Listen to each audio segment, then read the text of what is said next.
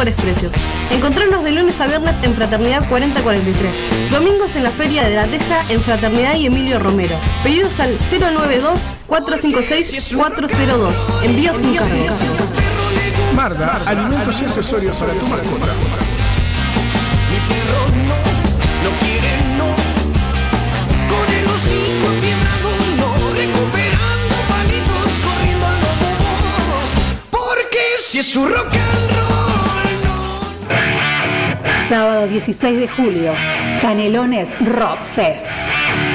Presentación de Snake con todos sus clásicos y Gualicho presentando su nuevo trabajo Red.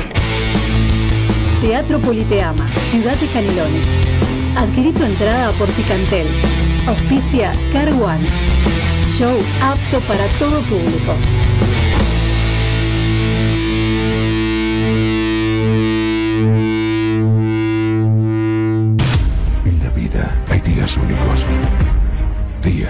Inolvidables, días que perduran para siempre.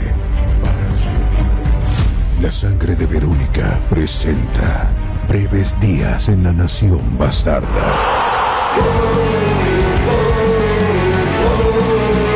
Sábado 17 de septiembre, 20 horas, Montevideo Music Bowl. Breves días confinados, la nación. Anticipadas, Habitat y Red Ticket. Y si juntos hacemos de este día un día inolvidable.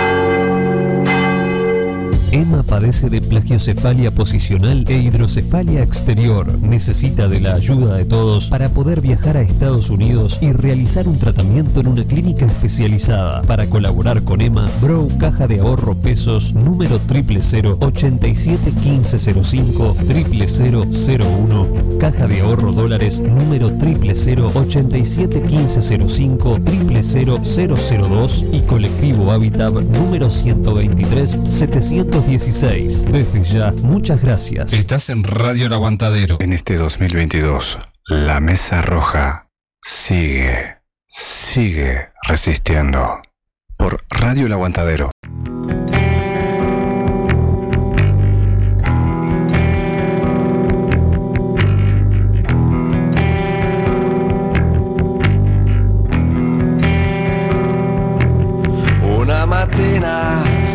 Sono alzato, oh bella ciao, bella ciao, bella ciao, ciao, ciao. Una mattina mi sono alzato e ho trovato l'invaso. Oh partigiano, portami via. Oh bella ciao, bella ciao, bella ciao, ciao, ciao. Partigiano, portami via, che mi sento di morire.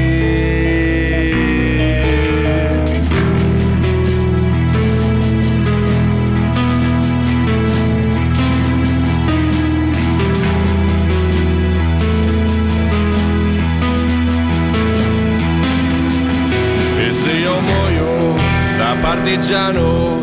Oh bella ciao, bella ciao, bella ciao, ciao, ciao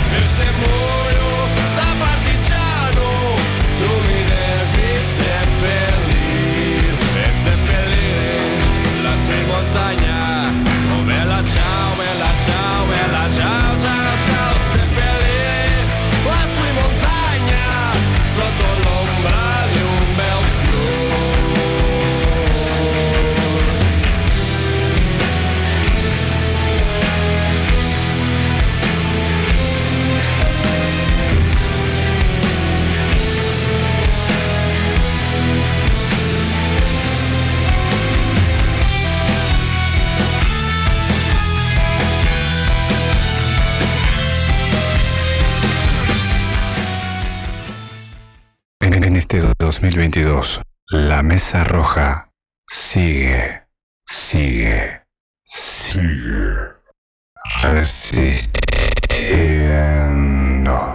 Por Radio El Aguantadero.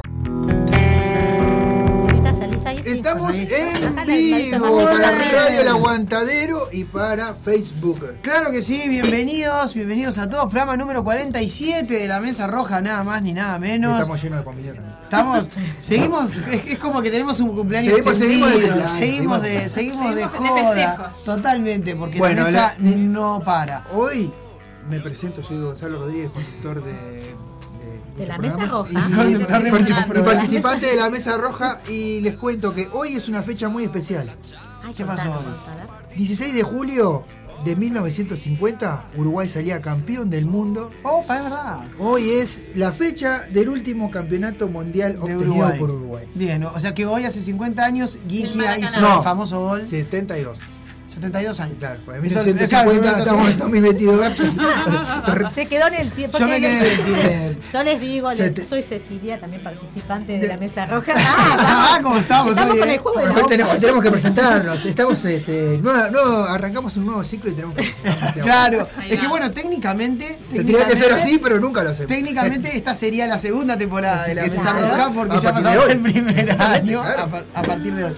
Programa número 46, no, 46. 47. 47 fue el. Eh, el- la abuelita se lo perdió, estuvimos de ¿Quién festejo, hubo? Auto, torta. autopresentando. Pero seguimos con el festejo extendido, Laurita, Ahí así que encajale a los alfajores. Algo llegaste, algo llegaste. Buenas tardes, yo soy Laura y participo también de la mesa roja. Exactamente.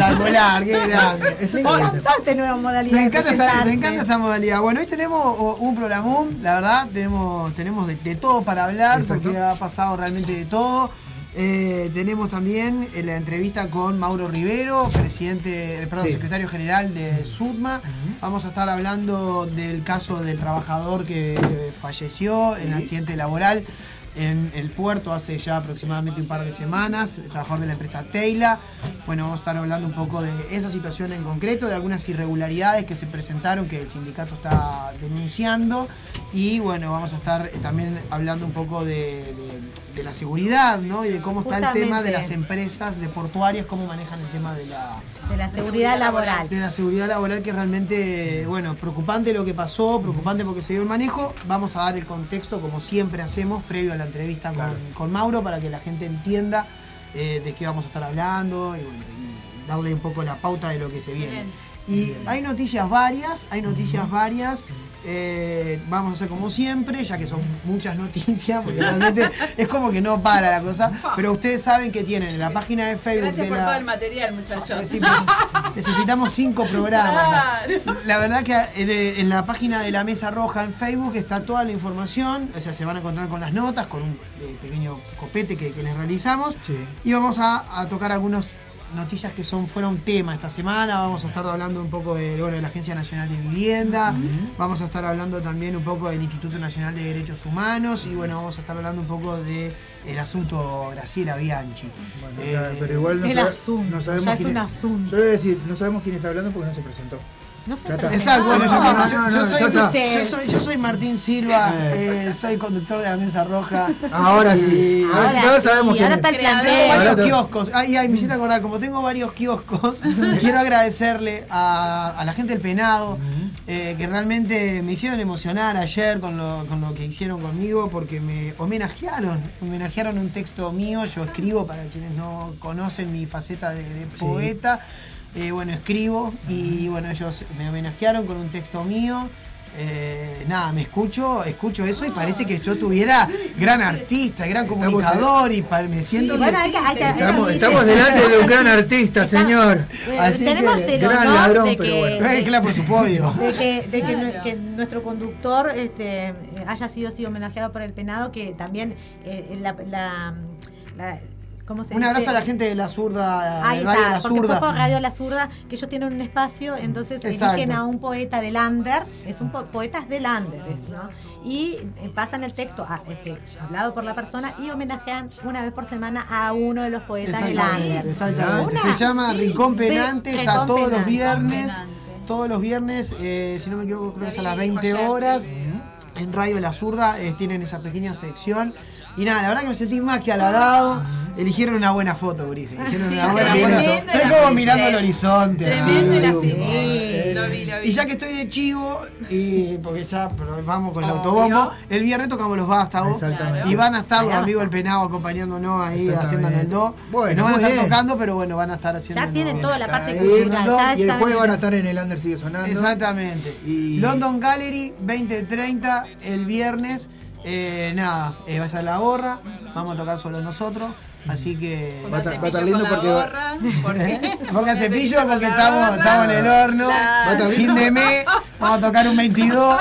Vacaciones Viernes de julio. Claro. No, está, bueno, está bueno porque el jueves en el Under Sigue Sonando vamos a estar eh, Laura y Cecilia entrevistando a. A los Es cierto, los vamos a entrevistar Exacto. nosotros. Voy a estar en, ¿Cómo voy a estar en a el rol de entrevistado Eh, ahora. vas a estar estar- ser, ser entrevistado y te vamos a hacer las preguntas del Sigue Sonando y te quiero ver. Ay, ay, ay. Bueno, la- voy a tener que ponerme pillo. En la, en la santa desobediencia te va a hacer preguntas así. Pa, no. Uy. Esto se, pone, esto, al- se, esto se pone turbio. ya, ya empiezo con una fama que no puedo controlar. Bueno, Bueno, vamos a una, a una pausa, Una vamos. Hoy serios. vamos a estar pasando este covers, ¿verdad? exactamente. Hoy es que como- ¿Por qué vamos a pasar covers? de- Porque hoy, hoy Sí, sí, siempre estamos en una temática de que vamos a- estamos eligiendo todos los programas algo diferente. Ah, La otra, la otra vez fue todo español. español. Sí, sí, me acuerdo, eh, después me acuerdo. tuvimos el sábado pasado, no me acuerdo qué fue. Que, El, el otro anterior, ¿cuál fue? ¿No primero fue español? sí. Porque, Esto fue de Villa Porque Española. estaba cuando fue. estábamos con el tema de Villa Española, Exactamente. con música. Y no me acuerdo que fue el sábado pasado. Y ahora, hoy se va a hacer este. De covers. De covers. De covers. Hemos elegido como de todo. De todo. ¿Algún Así- año en especial? No, no, no, No, covers. covers. que Y yo, eh, el Rocco dijo que arrancara con el mío primero, porque como él no, no llegó, acaba de llegar, está está la. Vamos a este poner el. Está cover, golpeando. el cover que elegí yo y ya venimos con más. Ya de- volvemos. La mesa roja. Exactamente, chao, chao. Gracias.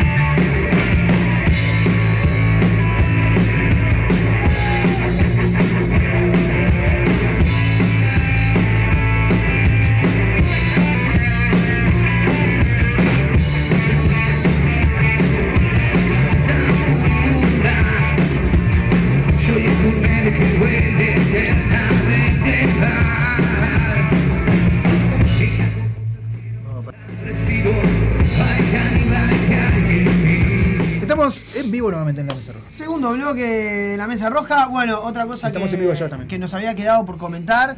eh, bueno, en Paysandú, una turbonada, la verdad que eh, de bastante catastrófica. catastróficas donde han perdido este han perdido la casa entera algunas personas Este, Exactamente. bueno, hay arrasó, literalmente arrasó con un montón de, de- de de casas, con, este, incluso está en con el situación nuevo... de emergencia Paysandú. Entonces, este, en primer lugar, eh, vamos a, a destacar acá que una oyente nos está haciendo llegar eh, este, lo que está haciendo la empresa Copay, que es una empresa de, de De transporte. Transporte. bueno, que es de Paysandú, y bueno, ellos eh, nos pasan el comunicado para que lo difundamos, eh, que dice así, ante la difícil situación que atraviesan tantas familias sanduceras, nos ponemos a disposición para trasladar donaciones hacia Paysandú. Por contactos y coordinaciones 098-33278. Lo, lo repetimos, 098-133. Ah, me comí un número. 098-133-278, ¿sí? en caso de que eh, personas que quieran realizar donaciones y enviar donaciones a Paysandú, lo pueden hacer en forma gratuita a través de la empresa Copay y se tienen que comunicar, lo vamos a repetir porque esto es muy importante, 098-133-278. Cualquier tipo de donación. También se pueden comunicar con nosotros, con la mesa roja, que nosotros les vamos a estar dando la información a las personas que tienen Paysandú, Claro. este, de todos los contactos a donde pueden, este, pueden recurrir y también si tienen Exacto, ya lo donaciones, estamos haciendo, de también no se comunican, si no encuentran ninguno de estos números disponibles, se comunican con nosotros que nosotros les gestionamos. Exacto, nosotros le podemos brindar contactos dentro de Paysandú para que bueno puedan comunicarse y poder tener alguna respuesta ante esta difícil situación. Si tenés un familiar, por ejemplo, o vos mismo, que eh, bueno, estás sin techo, eh, se te destrozó la casa, eh, tenés algún problema, ne- necesitas eh, cosas porque no tenés nada adentro, porque No podés comprar, porque no podés lo comprar. mismo. Bueno, un montón de cosas se están gestionando, no tenés donde dormir, se, se están gestionando eh, todas estas cosas. Le agradecemos específicamente, porque eh, en realidad fueron contactos directos que tuvo la Mesa Roja, con eh, Zunca Paysandú, a Matías Machuca, eh, presidente del sindicato, que la verdad se puso a disposición de la nosotros y ellos se pusieron también a disposición de nosotros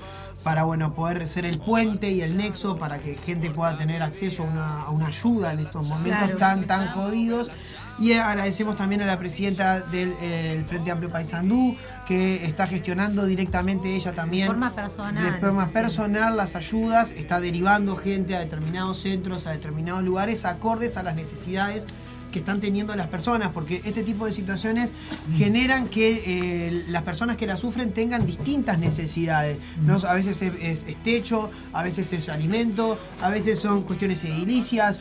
eh, entonces, bueno, se están tratando de derivar para poder responder de la forma más rápida posible ¿no? a las personas que vayan a los lugares específicos.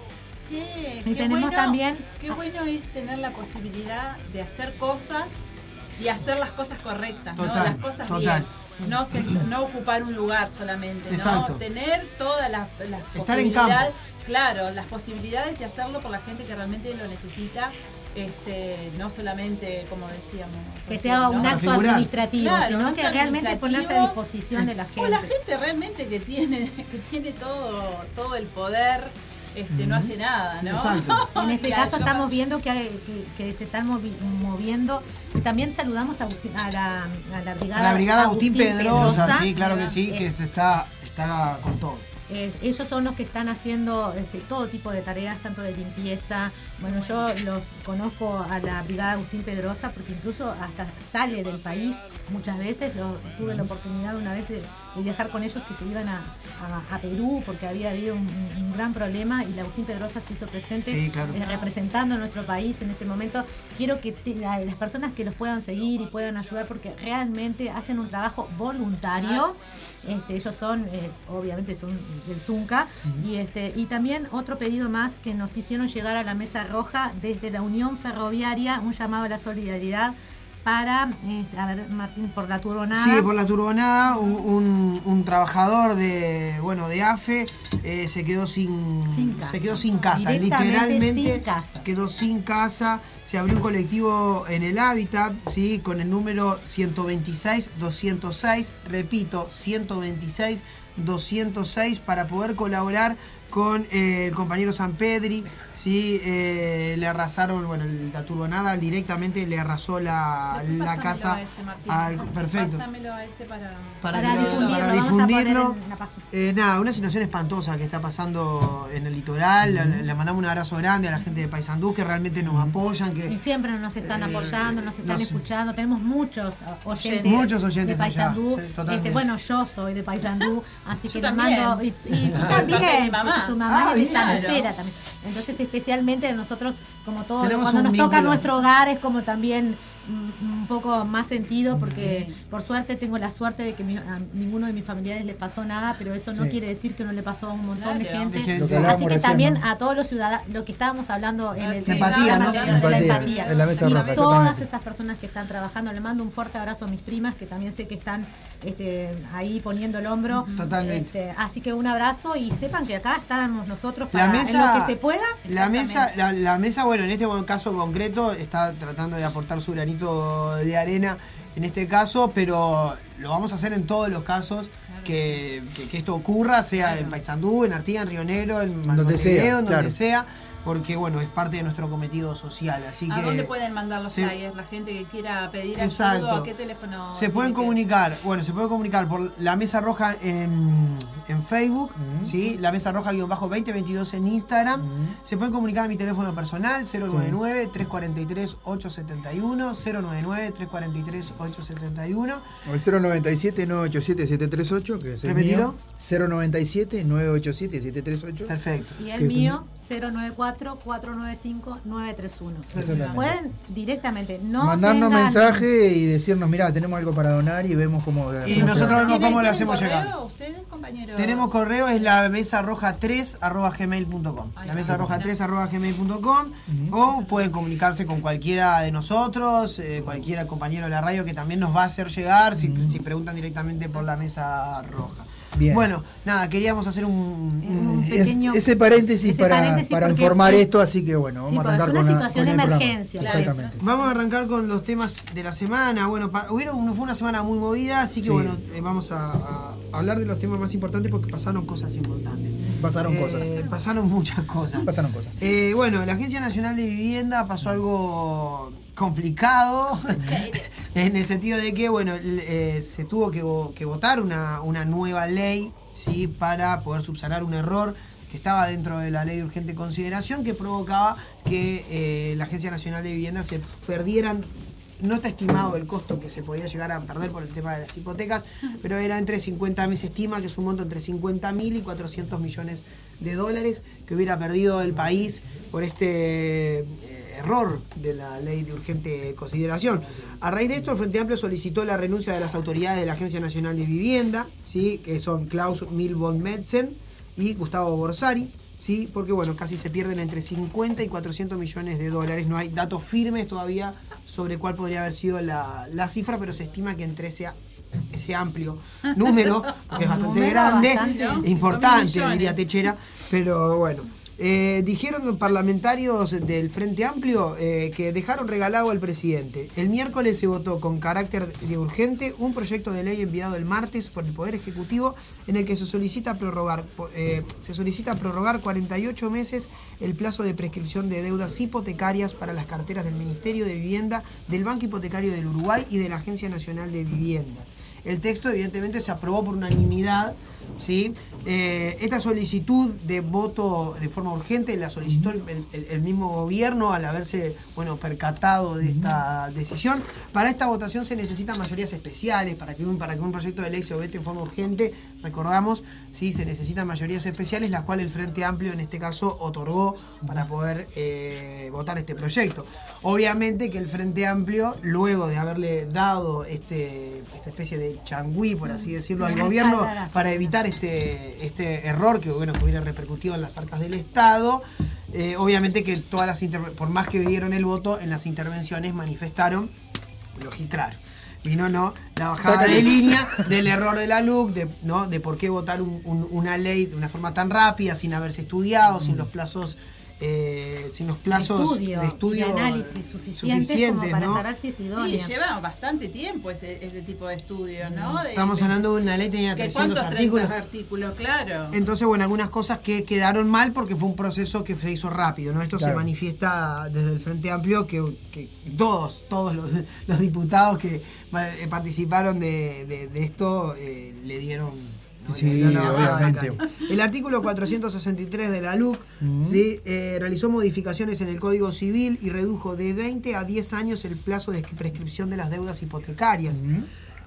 Entonces, al reducir ese plazo, ese plazo se finalizaría ahora, julio. En julio. Desde la aplicación de la norma, en julio del 2020 se estableció un plazo de dos años, que, fin- que justamente finalizaría ahora. para las prescripciones que estuvieran en curso empezaran a consumarse. Eh, El Frente Amplio reclamó que el directorio de la Agencia Nacional de Viviendas no tuvo en cuenta un informe del área jurídica del Ministerio, ¿sí? donde se alertaba que estos artículos de la LUC ponían en peligro los fondos del Estado. ¿No? El informe advertía que la LUC habilitaba la compra de viviendas con 100 mil dólares al contado sin tener que declarar el origen de los mismos. Y además alertaba sobre la, la prescripción adquisitiva que pasaba de 20 a 10 años con un plazo de dos años que finaliza ahora en eh, julio, ahora cuando ya cuando finalice julio, el 30 de julio de 2022. ¿no? Es una situación bastante- Tremendo, ¿no? Porque la- el- lo que pasa es que tiene el, eh, en, la previa a la asociación de la calle, él dijo que se iba a rodear de los mejores. Sí, Ahí tenés. Claramente, bueno. Los mejores. Bueno, lo que pasa Esto es que tuvo acá- eco hasta dentro de la coalición de gobierno porque López Pasquet y varios diputados dentro de la coalición pidieron la renuncia de todo el directorio de la Agencia Nacional de Vivienda, Pero, ¿no? eh, de pero- Borsari y de Claro, pero Eso, eso eso- es el problema también a veces de no tener a la gente idónea en los lugares que, que se colocan con esto de las cuotas políticas. Políticas, Entonces, sí. a lo mejor yo hice campaña, llevé tantos votos y me ponen en la Agencia Nacional de Vivienda, no sé nada. Y entonces, ¿cómo salen buenas políticas cuando se eh, eh, otorgan cargos por cuotas políticas y no por com- la competencia Claro, que claro, hay en Claro, por la- gente- por la capacidad de la gente. capa- y Totalmente. los peligros de haber de tener en, en la LUC en este momento este, en activo realmente con los con los contenidos que sabemos bien cómo va a lesionar porque es una es- y son tantos tantos artículos que tocan tantas, Tantas cosas. No, y aparte- que aparte- afectan a tantas Sí. a tantas partes que de verdad necesitamos volver a poner en cuestión qué es la LUC, hay que seguir y seguir y seguir investigando y cómo va afectando a los A diferentes, los diferentes eh, ministerios, sectores, claro. En este caso, la este- Agencia Nacional de Vivienda se ha afectado, se ve se ha afectado de alguna manera el Banco afectado- Hipotecario. Y se ve afectado finalmente el trabajador que está pagando su casa. Claro.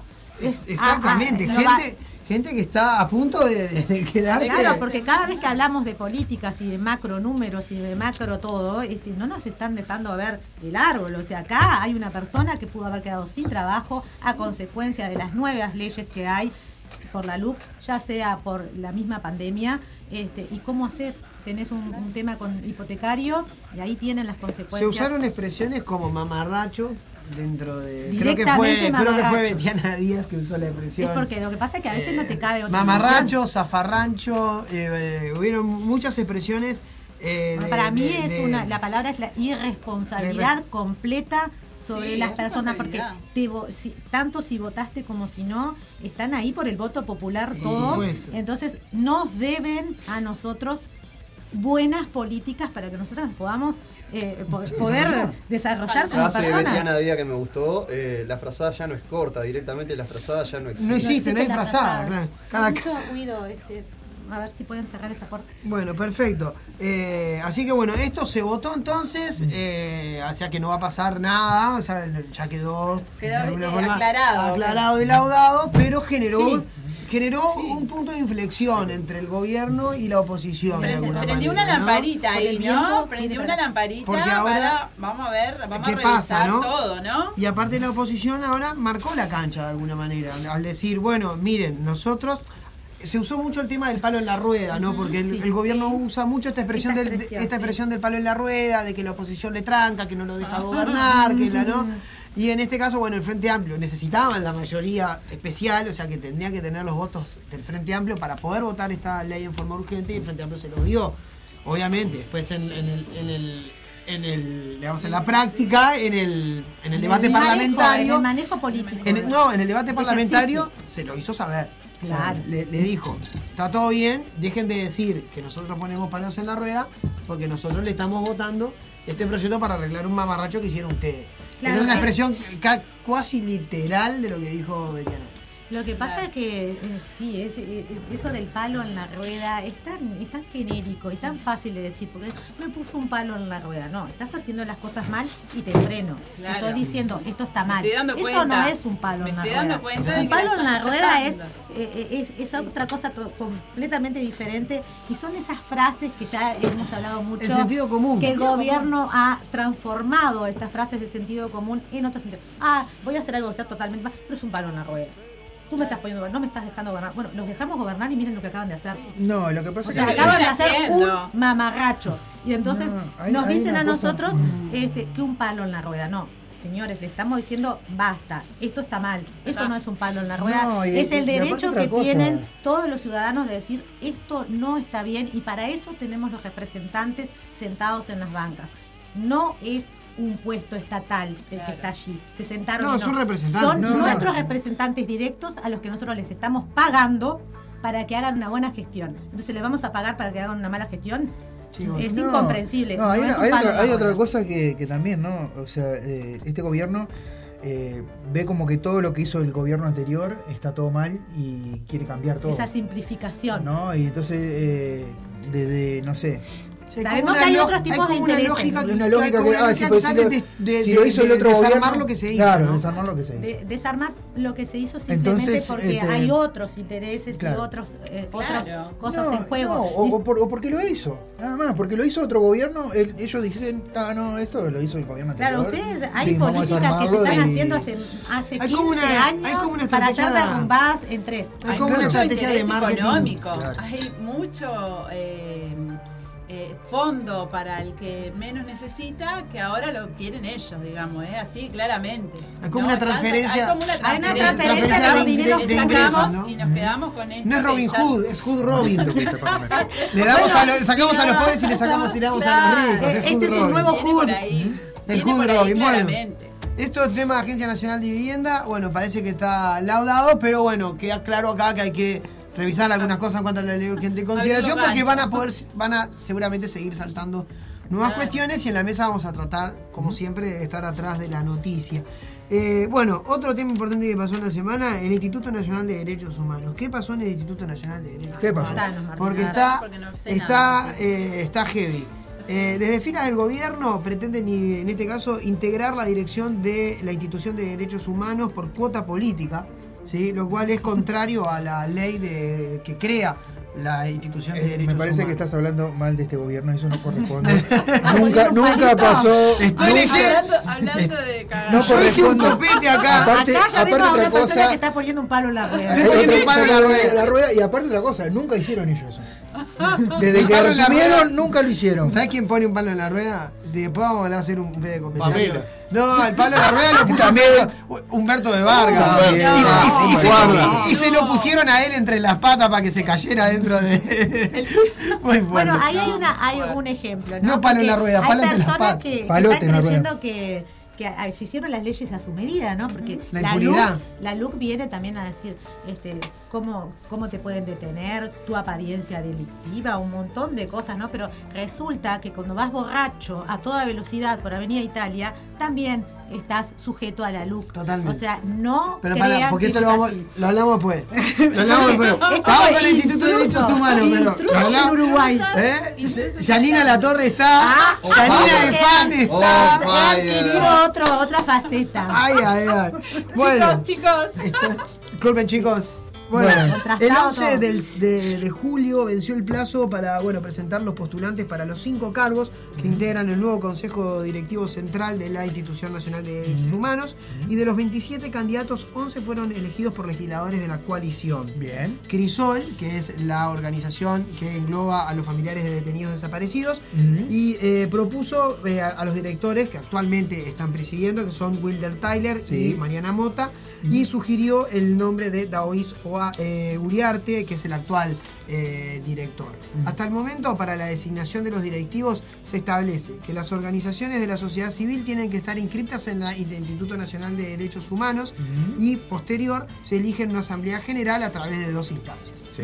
En la primera, eh, de, no, digamos, de no surgir un acuerdo en la, primer- en la primera instancia, se va a una segunda, una segunda instancia Sí. y se termina votando por mayoría simple. En la primera instancia se pide que sean las dos terceras partes. Bien. Bien, eh, no había asignación de cuota política. No había. No, es el ¿Qué es lo de que- Derechos. No hay asignación de cuota política y bueno, el temor, en este caso de Crisol, ¿sí? es que alguien relacionado a Cabildo Abierto, que esté relacionado, digamos, a instituciones cercanas al militarismo, puedan ocupar estos lugares cuando, eh, bueno, se- según Crisol, y eh, el Cabildo Abierto defendió el terrorismo de Estado, ¿sí? dijo que, así textual, el zorro es poner al zorro en el gallinero a cuidar las gallinas. Eh, dijo Crisol. Bueno, la propuesta de conservar Qué peligroso, ¿eh? sí, totalmente. Crisol propone sí, eh, conservar en la dirección a la- de la institución a Mota Tyler se debe a que la ley 18.446, que es la ley que crea la Institución Nacional de Derechos eh, Humanos, sugiere que la renovación de las autoridades se haga en forma paulatina para asegurar la continuidad de las políticas de la institución.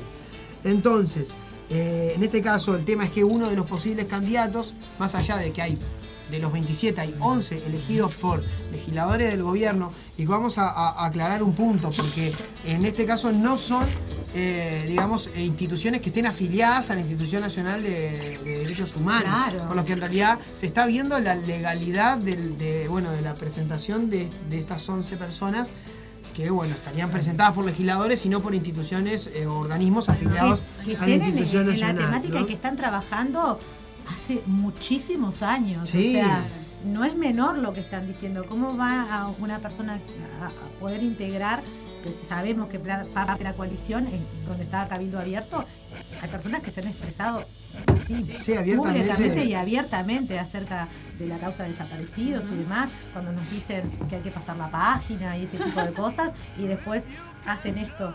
Eh, es- Tremendo. Es, tremendo, Bueno, la verdad. uno de los Sin candidatos palabras. es Diego Burgueño. ¿Quién es Diego Burgueño? Para quienes no lo conocen, Diego Burgueño es el referente de la asociación Toda la Verdad, ¿sí? que es integrada por familiares de víctimas del movimiento guerrillero. Eh, este muchacho, este pues, muchacho, ya, es hijo de eh, un militar que fue que falleció en la toma de Pando, no recuerdo el nombre, apellido Burgueño, pero no puedo dar el nombre de pila, eh, falleció, que falleció en la toma de Pando. Y bueno, en este caso creo eh, un agradable Se, sujeto. se dieron cuenta de la contradicción, ¿no? Poner a una persona que precisamente... Es lo que Crisol está- es lo que ese- teme Crisol, ¿no? Es ese intento de, de- de cambiar el relato, ¿no? Vieron que han habido estas... Y fue propuesto por Nancy Núñez, diputada del Partido Nacional. Según Crisol, se dice bueno que eh, Burgueño no puede, en este caso, ser candidato porque la ley establece que solo lo pueden hacer aquellos que son propuestos por organizaciones sociales de la sociedad civil inscritas en el Instituto Nacional de Derechos Humanos, por lo que Burgueño no podría integrar uno de estos cinco cargos. Eh, del Instituto Nacional de Derechos Humanos. ¿no? Pero hay como un intento del gobierno de intentar de alguna forma Como entrar y copar o quizás eh, desvirtuar un poco el, el- el objetivo ¿no? del Instituto Nacional de Derechos Humanos. Ustedes se dan cuenta de cómo van, ¿no? Las, las, las, las políticas. Los demás. dardos derechos ahí. O sea, el tema es ahí poner a una persona realmente que está diciendo un relato completamente diferente y que incluso niegan la, la realidad que pasó en la dictadura, ponerla justo ahí, ¿no? Empezar a cambiar el relato, empezar a hacer también estas cosas del mártir y demás, darle, ay, nosotros también. eh, La guerra, ¿no? El concepto de guerra. Y entonces, para ver si se guerra, pueda. Es ir una guerra, señores, es una guerra. grieta. Todo el tiempo se está ensanchando la grieta, ¿no? Este, por ejemplo, ayer me acabo de enterar de que también ya hay este, lugares a donde no podés acceder si sos de otro país, este, y incluso si tenés un color de piel que no es Diferente. heteronormativo. Entonces, estas cosas empiezan a alertarnos porque hay ataques directos a los derechos humanos. Entonces, intentar cambiar. Intentar entrar ahí. Intentar entrar adentro de los derechos humanos para venir a cambiar toda la, toda la, la visión que tenemos y cambiar la realidad. Porque ustedes siempre hay que acordarse siempre que la- las palabras hacen a la realidad. Totalmente. Entonces, cuando las palabras hacen a la realidad y nosotros empezamos a meter otro discurso diferente que ensancha la grieta y confunde a la gente, eh, Es el, es el sentido común. O sea, a ver, y eso es uno de los, y esto, paréntesis, pero es uno de los objetivos de, de- de- que, nos, que nos trazamos como, como proyecto. Eh, tratar un poco de, de- de cambiar esa lógica, ¿no? Ese sentido común que está colonizado por la derecha. Y esas frases hechas, ¿no? Esas cuestiones de son vagos, no quieren trabajar. Eh, bueno, no explicar, bueno, vamos a explicar por qué hay un paro. Bueno, vamos a explicar por qué esto- estos trabajadores hacen, toman tal o cual medida. Eh, entender y hacer entender a la gente que, que- que no todo es eh, tan lineal y tan Bueno, fácil de explicar. Pasa mucho con las luchas sindicales, ¿no? Donde hay un, una, Totalmente. un- una- una- un determinado cantidad, por ejemplo, vamos a, a tomar ejemplo cualquier sindicato, ¿no? Que hay un montón de gente que no está sindicalizada, ¿no? Por supuesto. Y que lucha en contra. Pasó directamente, este, fue si- Lo hablamos con, lo Zunca- hablamos Zunca con, Ri- Paysandú lo hablamos con tenía- Riverón, lo hablamos con Riverón Claro. Zunca sí, estaba diciendo ahora que tenían sus partidas ¿no? para cobrar y, y, bueno, ¿dónde están los que no querían que hiciéramos esto? Cierto, los vemos el lunes en Red Pagos. O sea, porque claro, los que no luchan, los que no van a, a reclamar sus derechos y que incluso hacen movimientos para que tú no lo hagas, sí van a cobrar el beneficio de tu lucha sindical. En muchos países del mundo, Esto es en un poco grave países- porque son obreros todos. O sea, que tú ganes por encima de una línea en determinado, en determinado trabajo, te sigue manteniendo, aunque este gobierno te haya cre- ha hecho creer que, que perteneces a otra clase social, no, seguís perteneciendo al movimiento obrero. Entonces, Claro. est- estos cambios de relato eh, son, estos cambios de cabeza son alarmantes. sí, de que tú no te des cuenta de que sos un trabajador es alarmante. Ya, no- ya hemos tenido casos directamente, personalmente me pongo así como autorreferencia, de personas que, que tienen un empleo y ganan súper bien y creen que son, son diferentes. Porque suponen que, bueno, tú ya no estás. Entonces, ese cambio de, bueno, ah, subiste. ¿A dónde subieron? A ningún lado. A ningún lado. Porque mañana los echan y no tienen a nadie, a nadie. ¿Y saben quién va a ir a, a A luchar otra vez a defenderlo? El sindicato. El sindicato va a venir a decir, no este, "Eh, a esta persona la despidieron injustamente, aunque esta persona está- ha- haya estado diciendo todo el tiempo que no es obrera. Comentar también que, por ejemplo, en sindicatos como pasa en Estados Unidos, por ejemplo, pasan en Francia, creo también. eh, si vos sos- estás afiliado a tu sindicato y lograste una, una conquista sindical, los trabajadores que no están afiliados no la cobran. Debería aplicarse en nuestro país. En Uruguay es uno de los pocos países que se aplica esa excepción. En Argentina también. Que se aplica eso de, eh, bueno, de, de- de que Cobras el beneficio igual, lo aunque- cobran todos, aunque no se haya hecho la lucha. Porque en muchos es- países no pasa eso, no es la norma.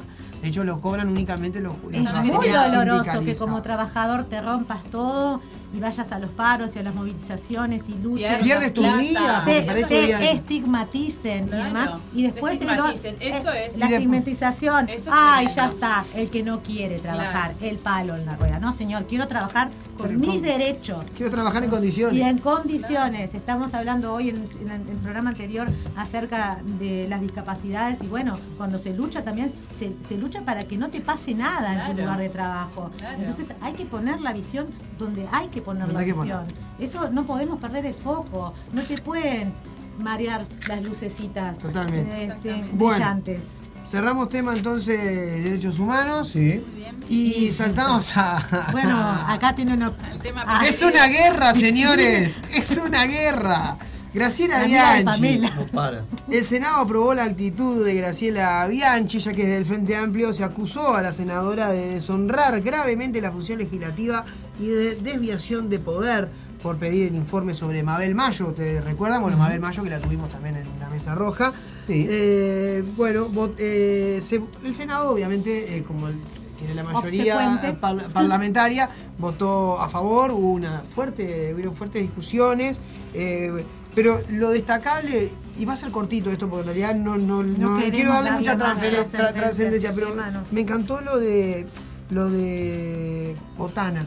El senador Botana, recordemos senador Botana, ex eh, intendente de, de Cerro Largo, eh, dijo que el Frente Amplio lamentaba la pérdida de la señora, de la senadora Bianchi. Sí. Que la actitud que Estamos tenía el Frente. Amplio era una actitud de dolor ante la pérdida de una figura tan importante como Graciela Estamos Bianchi. Bueno, ahí eso. tienen ustedes otro caso de una persona que está, y, y tal vez viene a por mí, pero ha- hay muchos este, senadores que están al golpe del Twitter, ¿no? Están trabajando No, están cuando, todos no, los demás estamos. No es Imagínate que tú estés trabajando y estés tuiteando todo el día. Te echan, No, ¿verdad? echan. Pero los senadores están tuiteando. Hay un tema, porque claro, Este, no solo está lo de golpe de la cabeza, escuchame, ¿cómo va a decir ese es el tipo que estamos En la- tristes por, por la en- Bianchi? En la, en la sesión, Por en la favor. sesión que solicitó el Frente Amplio, eh, al estuvo Bianchi, bueno, evidentemente no participó, ella se, se abstuvo. Ah, abstuvo, está claro. Tuvo, bueno, en este caso. Es una guerra, caso, señores, es una guerra. eh, no votó, o sea, quedó como por fuera. Pero bueno, el senador le, le habilitó. El tema es así. Del Frente Amplio se quiso también hablar del tema de, la, de los tweets de Graciela Bianchi. Pero claro, la, la sesión en realidad era por el tema de, eh, de- de deshonrar la función legislativa desde el- lo que es el recinto. El recinto. Ah, Entonces entonces no quedó como un poco afuera toda esa cuestión de los tweets, ¿no? de las agresiones a periodistas desde las redes sociales, en este caso fue el caso de Gabriel Pereira. Claro, porque, la porque- fake news. porque era eso la, el- Exacto, el tema de las fake news, que en realidad fue un tema que no se pudo tocar mucho porque cada vez que se quería tocar estaba como fuera de tema. Vergara incluso lo mani- man- man- manifestó, ¿no? Dijo, bueno, ¿qué pasaría si todos los senadores publicáramos fake news? Y, Eh, que, y, que- y- y para nosotras como mujeres eh, es tristísimo las dos, las dos cosas que acaba de decir. Una persona que es una mujer este, involucrada en, en un instituto de derechos humanos, este, intentando poner una cuña ahí un poco difícil con este muchacho que tú hablabas. Este, y ahora una senadora que, que realmente insulta a las personas y, y dice fake news y como mujer a uno le duele, ¿verdad? Le duele muchísimo como mujer que haya mujeres que están haciendo y, participando de políticas que van tan en contra de nuestro pro- propósito.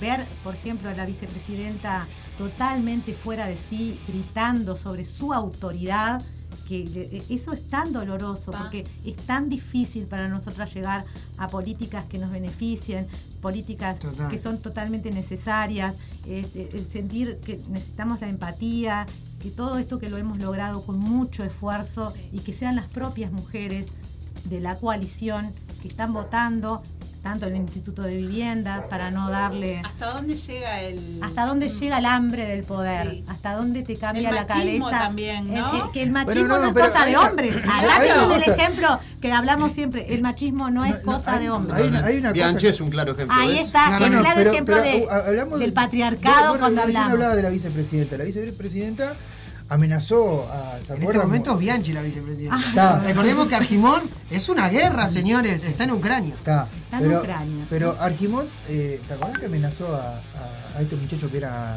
que te hacía eventos? ¿Cómo es? Que era- Sí, a, bueno, Ah, a. Bueno, y ¿cómo Bianchi es que con sus a Cristino, que le dijo, le dijo que no, que no se metiera más con.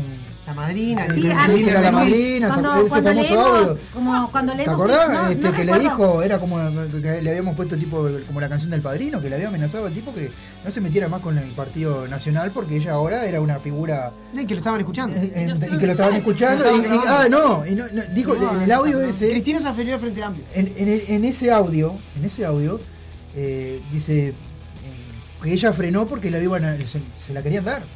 Sí, claro, como Claramente, que, como, como que ella frenó, que no se. que, que no se metieran con, Sí. con él. Es grave, O sea, fue gravísimo. Es gravísimo, Entonces, todo eh, es gravísimo. eh, estamos verdad. hablando de una mujer que de ese tipo, ¿no? Como que Sí, bueno, por eso O sea, no importa que si, el- el- me parece que eh, no importa si es mujer o hombre. Sí Eh, importa está, eh, está mal, está mal actuar de la manera que se actúa. Claro, Totalmente. este, este, lo que pasa es que ahí eh, Porque, porque, porque no, no solo era Bianchi, o sea, no estamos hablando que solamente Bianchi hace esas cosas. no, No, hay, hay, Hay otros legisladores, por Bianchi, por ejemplo. Eh, eh, en mandar a investigar. Eh, bueno, gente del- del Cabildo Abierto que también ha hecho ese tipo de hasta de comentarios y de cosas que se ven en televisión que los entrevistan y dicen comentarios totalmente fuera de lugar, ¿no? Sí, bueno, también Claro. está. Domenech, sobre todo Domenech. Sí, Este sí, este sí. tema de, bueno, ya viene, ya creo que, que pasa un poco como que se les mandan las preguntas al entrevistador y el entrevistador hace las preguntas No, pero en, este- en- en- en- hubo en casos que se le preguntó otras cosas. otras cosas A veces parece que siempre están pasando y- mensajes. sí,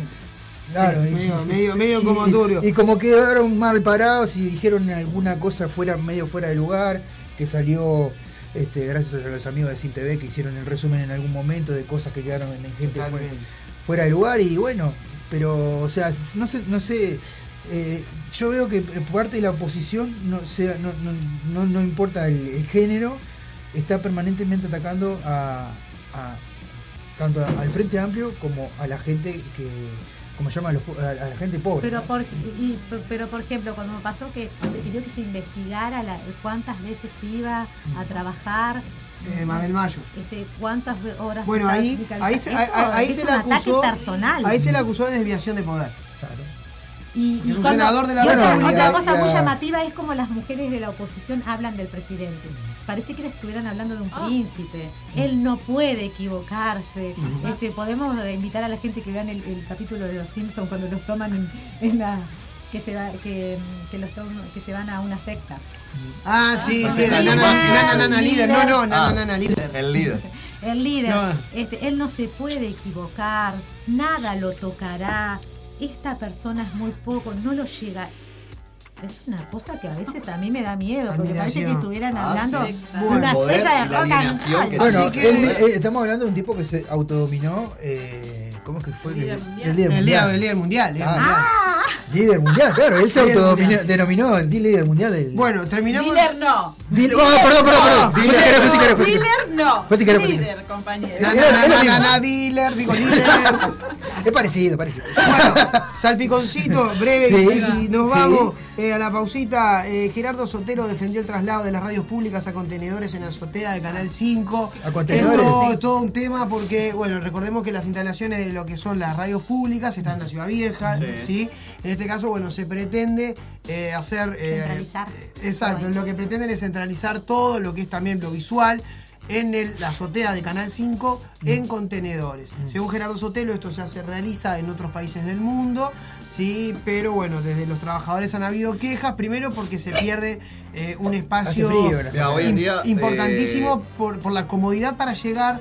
Eh, porque es un, está, te recordamos está en Sarandí y Sarandí 33, Sarandí, o sea, está en plena ciudad sí, vieja. Cualquier ómnibus te tira Yo ahí. trabajé ahí. Escucha, eh, el otro día comentaba Walter Bordoni, que estuvo por acá por Radio El Aguantadero. Sí. Él tiene su pro- programón, programón que los pasan de madrugada, como a las 2 de la mañana, que se llama eh, Barrio Virtual. Y él decía el otro día este, que la- eh, muchos de ellos hacen sus programas desde su casa, Claro. como si estuvieran en pandemia. Ya no hay pandemia. ¿Por qué? Porque es totalmente idóneo e inútil ir hasta la peatonal Sarandí a hacer el programa cuando en realidad va a salir por internet. O sea, va a salir como, como salimos Claro. nosotros. Bueno, la cosa es que ya ha tenido varios cruces ahí y muchas de las personas que, que tenían grandes programas que, que fueron retirados de la grilla este, cuando vino la renovación ahí de los medios públicos y la renovación cuando asumió Gerardo Sotelo, ahora como que quiere tapar un poquito ahí, arreglar un poquito las cosas Emparchar. emparchar un poquito. Este, y nada, me parece que ahí en la zona Boulevard Artiga, Canal 5, creo que va a ser beneficioso. Bueno, en Este, realidad. En, en- Vos metete en algún en momento, Rocco. Si capaz que una de esas te, te meten en algún programa. Ah, vos sos de tal programa. Bueno, bueno. Yo fui columnista, igual. En Nunca, realidad, nunca tuve un Dice el director del Estado. SECAM, bueno, defendió el traslado de las oficinas de radio. Este miércoles trae su cuenta de Twitter. Gerardo Sotelo se refirió a la instalación de contenedores. Eh, Gerard que indicó, bueno, Reino Unido, Canadá y Alemania son algunos de los países que construyen sus nuevos estudios de radio en contenedores. En nuestro país se trabaja en la realización de un proyecto arquitectónico que permita mudar nuestras radios al predio de Canal 5 en Boulevard Artigas y Colorado. Por primera vez en la historia, todos los medios públicos estarán juntos, radio y TV, facilitando la creación de productos audiovisuales de forma sinérgica y transmediática, acorde a los tiempos, eh, a los nuevos tiempos. Bueno, nuevos estudios y desafíos para un gran equipo de profesionales, destacó eh, Sotero, bueno, el Sindicato Único de Trabajadores de Radio del Estado, el SUTRE, emitió un comunicado en el que señala profunda tristeza y preocupación por, lo que está pasando, porque además, eh, bueno, del tema de, justo decía Rocco, de la ubicación, parece que eso podría llegar a ser un problema, porque dice que, bueno, que, habría- que habría muchas personas que tendrían que reestructurar todo, que hace muchos años que ya están ahí, que hay como un- toda una lógica que ya está como Claro, una armada, logística, una una logística logística armada. que ya está armada, que bueno, que esto Bueno. obligaría a, a todo reorganizar esto todo. tendríamos ¿no? que saber, a ver, Los quiénes son, llevan, ¿no? quiénes van a, a- a vendernos estos contenedores, quiénes los van a trasladar, quiénes no los van a instalar, Algún porque amigo por ahí viene el asunto. Claro. Los Sí. asuntos siempre traen, a ver, ¿de dónde va a salir el dinero para estos traslados? Ya que tenemos tan poca plata, ¿no? Tan poca plata, pero corta, sí podemos, podemos gastar en instalar a gente en un contenedor para trabajar. Se Con todo el gasto que eso requiere Claro, también, porque ¿no? en verano van a tener que tener los aires acondicionados Sí, eso tiene todo que- el tiempo este, encendidos. O sea, que ¿dónde está la reducción de gastos? ¿La reducción de gastos es solo para el trabajador? O sea, los de, no hay ellos pueden usar sus aires acondicionados a discreción, porque trabajando en un viviendo en un trabajando en un container, le iba a decir otro nombre, este camper, porque les dicen camper en otros países. Bueno, No si vamos a acercarnos a otros países y vamos a copiar de otros países, copiemos los sueldos también. Este, eso sería imprescindible. Yo, si quieren traernos cosas de otros países, bueno, traigan Traigan los sueldos, por Cuando nos traigan los sueldos adecuados, entonces ahí sí podemos hablar de si podemos instalar cosas en nuestro país parecidas a Gran Bretaña. Ah, o tenemos hace- que ir a tomar el 145 y morirnos de frío. Hace unos 5 trabajadores, por años, yendo por la ruta 5 nueva, aparecían unos carteles enormes con los contenedores, mostrándote los contenedores como si fueras lujoso. No, no me la No, yo conozco gente. Después hablamos, fuera del aire hablamos, pero conozco. ¿Dónde conoces? ¿Pero en qué zona? Claro, En Villa Serrana, por ejemplo. Villa Serrana. Por Lesica hay también, ¿eh? Sí, no te voy a decir que no hay, pero. Pero, eh, Bueno. ¿cuánto gasto? Sí, ¿cuánto de inver- Inversión necesita, porque eso es- lleva un revestimiento por adentro, no es que está la chapita nada más. Totalmente. Y por arriba, por no, abajo. tenés que revestirlo, tenés que ponerle adelante sonido, por un montón de cosas que lleva. Baño, Necesita toda eh, una instalación eléctrica, Totalmente. instalación. Bueno. este, Gente, eh, y la última, la última, A ver, a porque ver. esto es un disparate. Por favor, El sindicato policial, el sindicato policial protestó, eh, hubo una manifestación el día jueves, eh, bastante novedoso eso, ¿no? Eh, no, re- no recuerdo el sindicato policial haber ¿Está la Ripoll ahí? no, no, No. no, Ripoll está en Adeón. Ah. En, eh, en este caso, es el Sinfron se llama el sindicato de la policía. Bueno, la policía protestó se- por aumento de salario, Exacto. ¿sí? con una consigna que era, bueno, si quieren mejor seguridad, eh, denos, me- denos mejor salario. Un poco la lógica esta que dijimos, de, si vamos a copiar, pero- si va- Pero acá hay Eh, una salvedad, que cuando sí. tú entras a la policía sos un- un- un- una persona que te debes a, a tu rol. Es como que un médico diga, bueno, no voy a operar tan bien hoy porque, porque no me pagan lo No que me tiene que que- pagar. Te voy a- la prueba te voy operar mal porque me están pagando mal, entonces te voy a cortar en cualquier Ah, lado. Sí, sí. ¿Te acordás cuando estuvo el paro de los anestesistas? El, Bueno, el- sí. el- el quilombo que se armó. 2000, Bueno. 2017. Pero que digan que si queremos mejor seguridad, Ah. este, tienen que, tenemos que pagarles más. Bueno, no señores, ustedes tienen un compromiso social. ¿Qué- ¿no? qué en más este piden? caso, ¿Qué más eh, bueno, en este caso consiguieron, Consiguieron una, muy consiguieron unos rápido, más rápido que cualquier otro sindicato, Claro. mágicamente consiguieron y además consiguieron Claro. un 2.5 más que lo que eh, Por encima. por encima de lo que le dieron a los empleados a los empleados públicos. Exacto. Y encima no solo le dieron un 2.5 más de lo que le dieron a COFE, sino que la presidenta del sindicato de Sinfrón salió a decirle a COFE, con el cual tiene pica ya hace Sí, bastante tiempo, sí. de que si querían que le daban clases sobre cómo negociar un aumento salarial. Qué grande, ¿eh? Bueno, Yo- Desde Qué COFE, policía José- que tenemos. José Lo López, Preciosa. José Lo López responde, ¿sí? En este caso, eh, diciendo que, que bueno, que sí, Encantado. encantado de recibir la, la- la- las clases. Vamos arriba. saber. Vamos arriba. A José saber López que le dieron tremendo palo el otro día porque supuestamente estaba con ropa comprada en Estados Unidos y, y no, no, no. No, es un ¿por crack, qué- José horrible. ¿Por qué se creen No, no, que la gente tenemos mensaje ahí, Rocco. ¿Qué dice? ¿Qué dice la Tenemos gente? mensaje de la audiencia. ¿Qué sí, dice? eh, saludos amigos, dice Cuchi Ramírez. Ay, un Cuchi. abrazo. El Roque Borio dice vamos a la mesa. Aguante, Roque. Un abrazo, muchachos. Bueno, vamos arriba, Mauricio, vamos a una pausa Sí. y volvemos con la entrevista con Mauro Rivero, el secretario general del SUDMA. Ahí va. ATR, la mesa. porque La música de la La tarde de hoy es eh, de covers. Salió áspera con el bebito Fiu Fiu y, Ah, y Rey Toro. Y Rey Toro con Criminal Mambo de los Redondos. Y la que viene ahora la pidió Cecilia y es Adagio mi país de la Triple Nelson. Ya seguimos con más. La mesa roja. Ya venimos. Ya.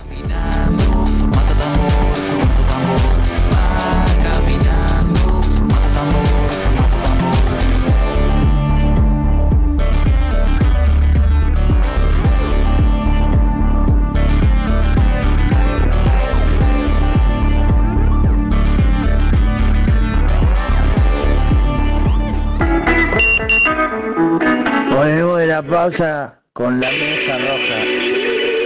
Ah, prepárate.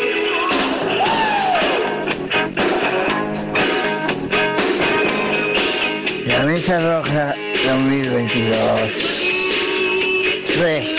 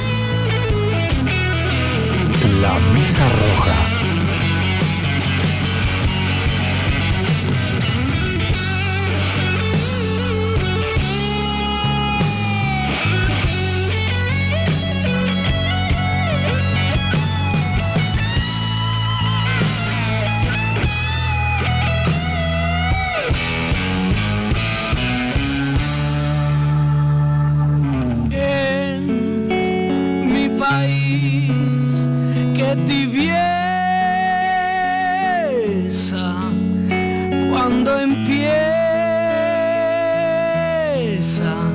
a amanecer.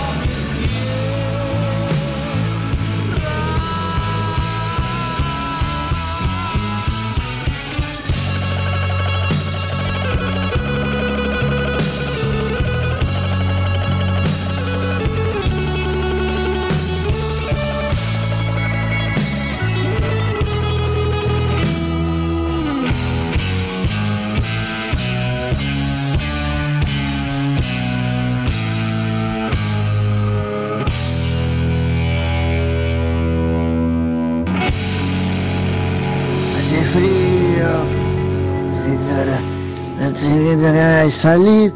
Sábado, coso, un- algo calentito para tomar y, pone la radio el aguantadero y aparece la voz de Martín Silva, Cecilia Fan, Gonzalo Rodríguez, el Rocco Martínez y el equipo de la Mesa Roja, quien les habla, Leandro Richards. Glamour, toda emoción. No hay frío que valga. Invierno, la Mesa Roja, en vivo, Radio Aguantadero, no nos para nadie.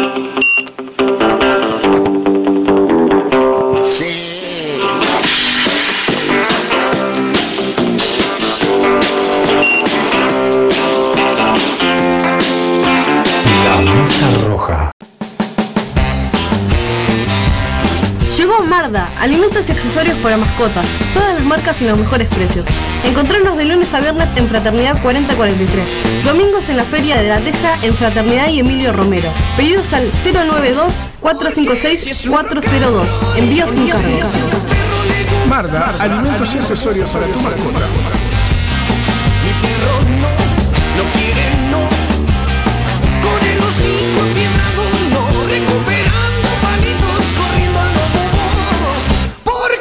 Rock and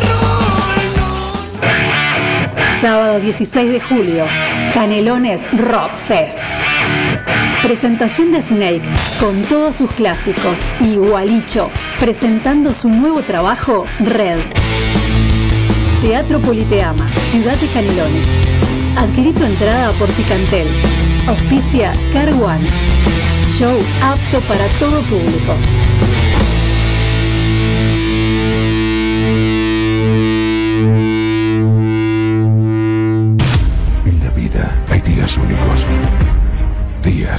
Inolvidables, días que perduran para siempre. La sangre de Verónica presenta breves días en la nación bastarda.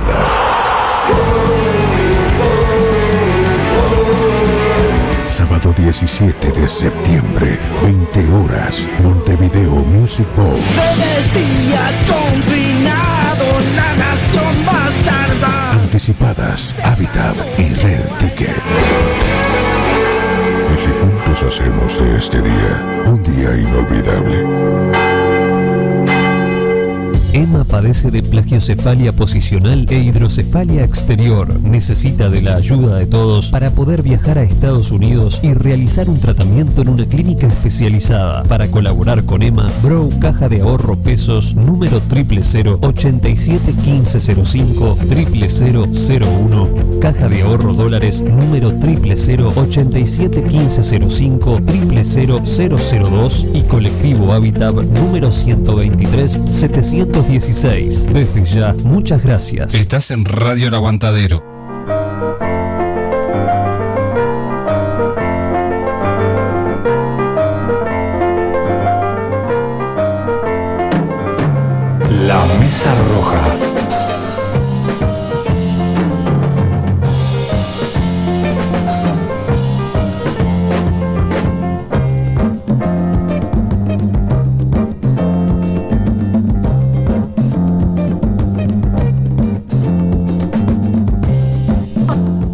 Tercer bloque de la mesa roja. Muchísimas gracias para todos los que están ahí. ¿Quién está ahí? Andando, saludando al Maca que dice, uh, alto tema sonando, los quiero, Urice, saludos a todos, buen programa. Aguante. Eh, Noelia también nos manda saludos, Laurita Sosa yendo a Paysandú también escuchando. Vamos, Y Laurita. en la mesa roja difusión nos saludaban Alfredo y Rita. Vamos arriba, un beso a grande. todos. Ah, y la Vivi también, que fue su cumpleaños. Sí, la la de saludamos a Mamalina, la le vuelvo a dar un abrazo La también. saludamos a la compa. Le mandamos, creo que está Gustavo Cederés ahí. Si mandamos, le mandamos un abrazo grande. Bueno, gente, eh, tenemos en este caso aquí en la presencia en nuestro estudio de Washington Sánchez y Mariano Pouso de la Unión Ferroviaria. ¿Cómo están, chiquilines? Acérquense. Muchas gracias por venir. salen Se acercan porque si no, no Pará que- sale. pará, pará. Vamos a organizarnos. Claro. Ahí está. Ahora sí. Bueno, muchas, muchas gracias por venir.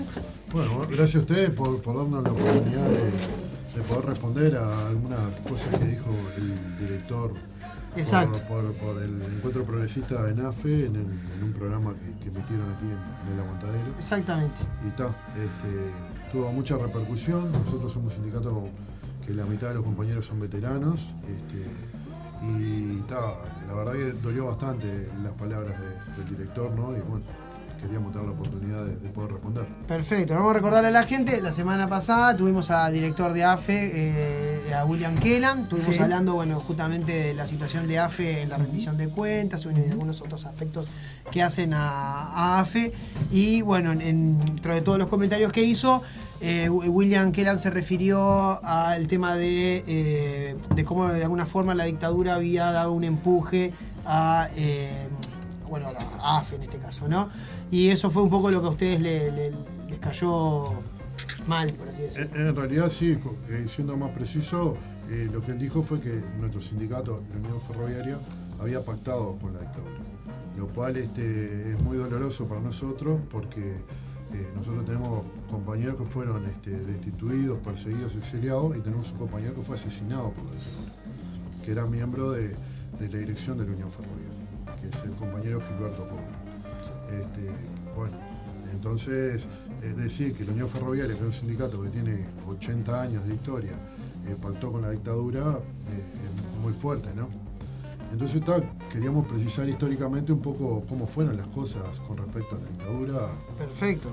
Y contanos un poco entonces cómo fue el contexto de, de la situación de AFE en, pescado. en- en la dictadura militar.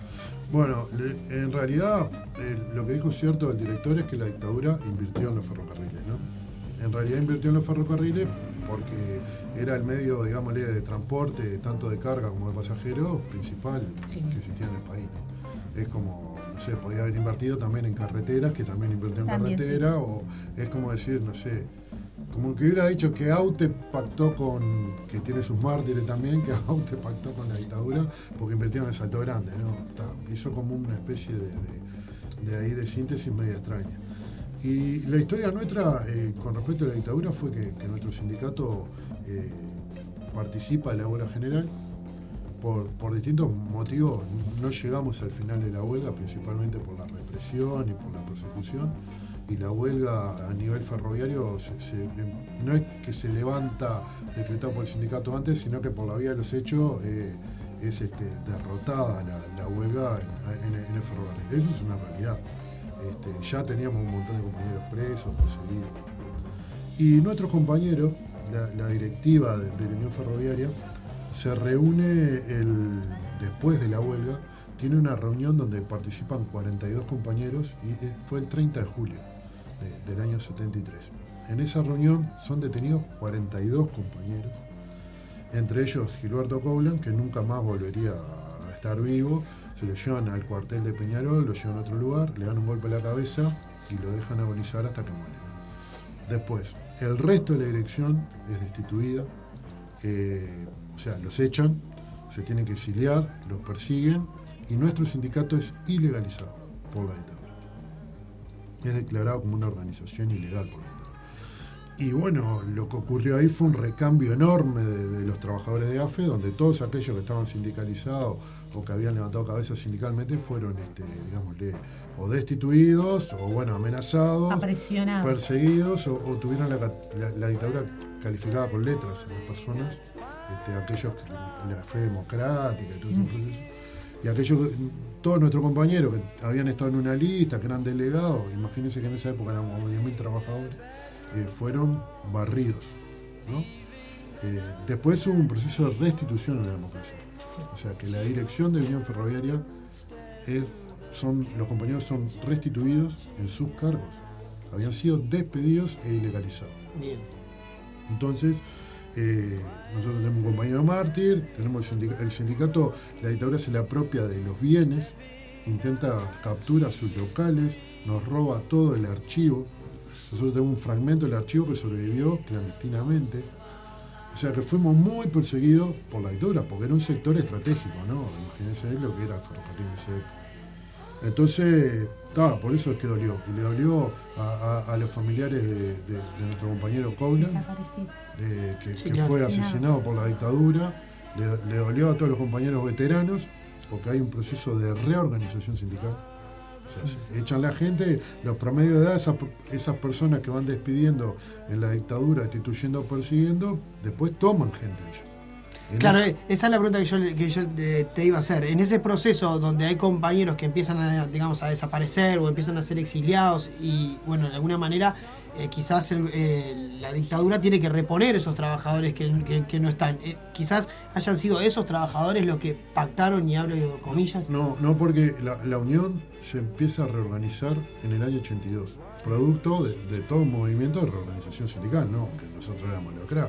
Este, hay otro sindicato más grande que empiezan a hacer fuerza, eso desemboca en el 1 de mayo del 83, en el medio tal quiebre la tablita, está el, el, el, refer- el- el plebiscito, se organiza la dictadura que marchan. Está.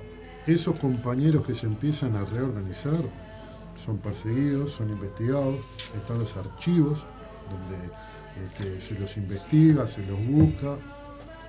Y esos compañeros reorganizan el sindicato y el sindicato vuelve a existir formalmente a partir de la llegada de la democracia. No, Claro. no hubo negociación, no hubo nada, al contrario. No hubo pactos de ningún tipo. De Es lo que ustedes quieren aclarar. Claro, que no hubo ningún que pacto. Directamente este, la Unión Ferroviaria de Trabajadores está especialmente dolida porque este, hubo un comentario donde se ignora el- la, la ejecución de uno de sus trabajadores en el contexto de la dictadura. Este, eh, bueno, nosotros le dam- queríamos también que vinieran porque Sí. realmente en el momento de las entrevistas nosotros dejamos que las personas se expresen libremente y esto es- también es un buen ejercicio democrático Sin duda que alguna. puedan venir y decirnos bueno esto no no no fue así y estos son los datos que nosotros tenemos y esto es lo que a nosotros nos afecta personalmente como movimiento históricamente tenemos hasta incluso la- los papeles como dicen ustedes de Sí. que esto no fue así este, en ese contexto es, es que bueno estamos agradecidos que nos Sí, hayan que sí. y, y siempre más Tienen las puertas abiertas de la mesa roja. Este, este, este es un, no es un, un medio que, que nosotros tengamos una única visión. Es la primera vez que nos pasa que Sí, alguien nos haya sí, pedido contactar nosotros- para- y eso para para nosotros ha sido algo muy grato no por las circunstancias Obviamente, evidentemente no, que no, sino para, para que para que tantos hemos sufrido este tema de la dictadura y demás, que no, que ahora cuando una persona hace una declaración, sí, los medios tienen la obligación de, de- de buscar la contraparte o de que la otra contraparte se haga presente para decir, en este, este especial momento que estamos hablando, estamos hablando de que la Unión Ferroviaria está sentida por las declaraciones propiamente dichas, teniendo compañeros caídos en, ese, en esa en esa circunstancia. Así que bueno. Muchas gracias por haber venido. Gracias. Te quiero preguntar, igual quiero Vamos a hacer otras hacer otras preguntas, ya porque ya que están acá, vamos, Vamos a, a a- a- vamos a tocar el tema de la rendición, eh, cuál es su situación. Pero quería, a raíz de esto quería preguntarle cuál es su relación con, con William Keller. Eh, sí, ya, la relación es, expresen es- es buena, digámosle. Nosotros hemos tenido diálogo con él. Este, obviamente que los directores, digámosle, de la oposición no tienen peso ninguno porque el directorio tiene tres miembros Correcto. y con los votos de los dos miembros ya él está como testimonial ahí, una función de contralor. La relación no es mala. Creo que él está mal informado, este producto tal vez de- de- del desconocimiento de, de la actividad sindical. Eh, a- el- sí lo que hizo la dictadura fue intentar hacer un sindicato amarillo. Este, tenía una publicación que se llamaba Rieles, que, que se puede ver por ahí, que fomentaban intentaban, y fueron derrotados por, por- porque no lograron con- construir ese sindicato amarillo que tanto ansiaban. Porque en esa época existían algunas organizaciones sindicales que no fueron ilegalizadas que era la que respondía, estamos en contexto de la Guerra Fría, al modelo sindical norteamericano. Y había un- una asociación este, donde había algunas organizaciones sindicales de carácter, este, algunas amarillas y otras, bueno, confundidas. Eh, bueno, es este, un poco tal vez que, que el error de él Que claro, pasa- que, que pasa por ahí. pasa que- por ahí, por el pero- desconocimiento del movimiento sindical. pero nuestro sindicato no, no- nunca pactó con la dictadura y nuestros veteranos, este, los que reorganizaron el sindicato, son los que están más dolidos también, ¿no? Porque ellos lo reorganizaron y que le digan que con todo lo que está pasando en AFE ahora y la situación que tenemos complicada, que todavía no van a decir que nosotros pactamos la dictadura. Duro. Es una afrenta. Sí, Lo sientan es un- afre- ah, es una afrenta y un dolor. Bueno, vamos a, a tener después seguramente alguna otra instancia en donde tal vez podremos encontrarnos directamente este, invitando Hacer un a- a las dos partes. si les parece, en algún este, momento podemos- eh, para, para también este, poder hablar directamente con la persona que se expresó, para nosotros también sería bueno tenerlos a todos, pero en esta oportunidad, bueno, queríamos que vinieran así a, a decirnos porque sentimos realmente cómo, cómo, cómo, lo- cómo impactó en ustedes est- esto que, bueno, como les decíamos, nosotros dejamos hablar porque ese es nuestro cometido, no formar la opinión, sino dejar que todo el mundo el se derecho a libremente. es una obligación. Y por eso Es ustedes una obligación. también- Es una obligación como comunicador. Claro, este, claro. Y por eso ustedes también tienen la libertad de, de, este, expresar esto y bueno, ya que están acá, que nos cuenten también, aparte de venir a hacer este descargo, que quede claro que la Unión este, ha venido a hacer este descargo en concreto acerca de la actividad sindical en el marco de la dictadura y de los dichos de, de Kelan. Que aparte pero- lo dijo, lo dijo en este programa. ¿no? Y lo Claro, dijo lo dijo en en este este programa. programa y- Entonces y es, es- de bueno que él- también vengan a hacer su descargo eh, en Pero este programa. este, ¿no? en este momento que están acá también queremos también un poco consultarles allá que están acá acerca de la situación de cómo está viviendo el sindicato y los trabajadores, no desde la parte de directores, sino directamente con ustedes que son los trabajadores, este, que nos cuenten cómo están viviendo esta situación, en- eh, que nos digan Este qué cambio, es lo que ¿no? ustedes están pensando, proyectando qué es lo que va a pasar, qué van a hacer con sus puestos de trabajo, Claro. cuántos están más o menos en situación ya de retiro, este, eh, más o menos que nos cuenten cómo está funcionando el sindicato, cuántos afiliados son, por ejemplo, ese tipo de datos que faltan. Bueno, este, la Unión Ferroviaria es, es el sindicato de la rama, más allá de que muchas veces se nos dice que somos el sindicato de, AFA, de AFE, es el sindicato de la rama y también organizamos a los trabajadores privados. Vamos a organizar a los que vengan a trabajar en UPM y estamos organizando a los trabajadores de la paraestatal SELF también. Este, te- tenemos más o menos eh, 400 trabajadores afiliados, este, hay unos 380 en AFE y unos 15 o 20 más o menos en la, en la paraestatal. Este, y bueno, ese es más o menos el, universo de trabajadores que hay hoy en, en el Uruguay de trabajadores ferroviarios debido al desmantelamiento que ha sido sostenido en el tiempo. Nosotros este, lo, lo marcamos siempre que el desmantelamiento del ferrocarril público no ha tenido colores políticos. De la salida de la dictadura acá se ha venido sosteniendo siempre la chique, la chique, la chique, y estamos llegando a esta situación que hay hoy, en donde, bueno, esta rendición de cuentas este, parte AFE en dos. Eh, se, está, se está hablando del traspaso de 120 trabajadores al, al Ministerio de Transporte, se va a crear una unidad ejecutora, supuestamente de ahí adentro del Ministerio, y dentro de AFE quedarían unos 200 y poco. Perfecto. ¿Y cuántos de esos estarían sindicalizados? De esos 120 que se traspasan. Nosotros de- dentro de AFE el, el- el- el porcentaje de afiliación está por encima del 90%. O sea Ah, que de los o sea que 300 seguramente la mayoría sea- Sí, Sí, sí, la claro. mayoría. Sí, porque el sector público generalmente el, el- el- el porcentaje de afiliación es muy alto. Perfecto, Y, y- aparte, tal, nosotros un sindicato con mucha historia, muy, muy arraigado en la gente, ¿no? Este, pero bueno, lo, lo que sí vemos con preocupación, porque nosotros venimos planteando hace muchos años la necesidad de reestructurar AFE, este, porque AFE eh, ha venido perdiendo potestades de las que, de las que la propia ley le imponía eh, y no, no ha podido este, sacar cabeza y hoy prácticamente no tiene músculo para poder funcionar. Entonces la reestructura que nosotros entendemos es necesaria, eh, pero pasa por otro lado que no tiene nada que ver con sacarle trabajadores, con no ponerle presupuesto, con no ingresar personal.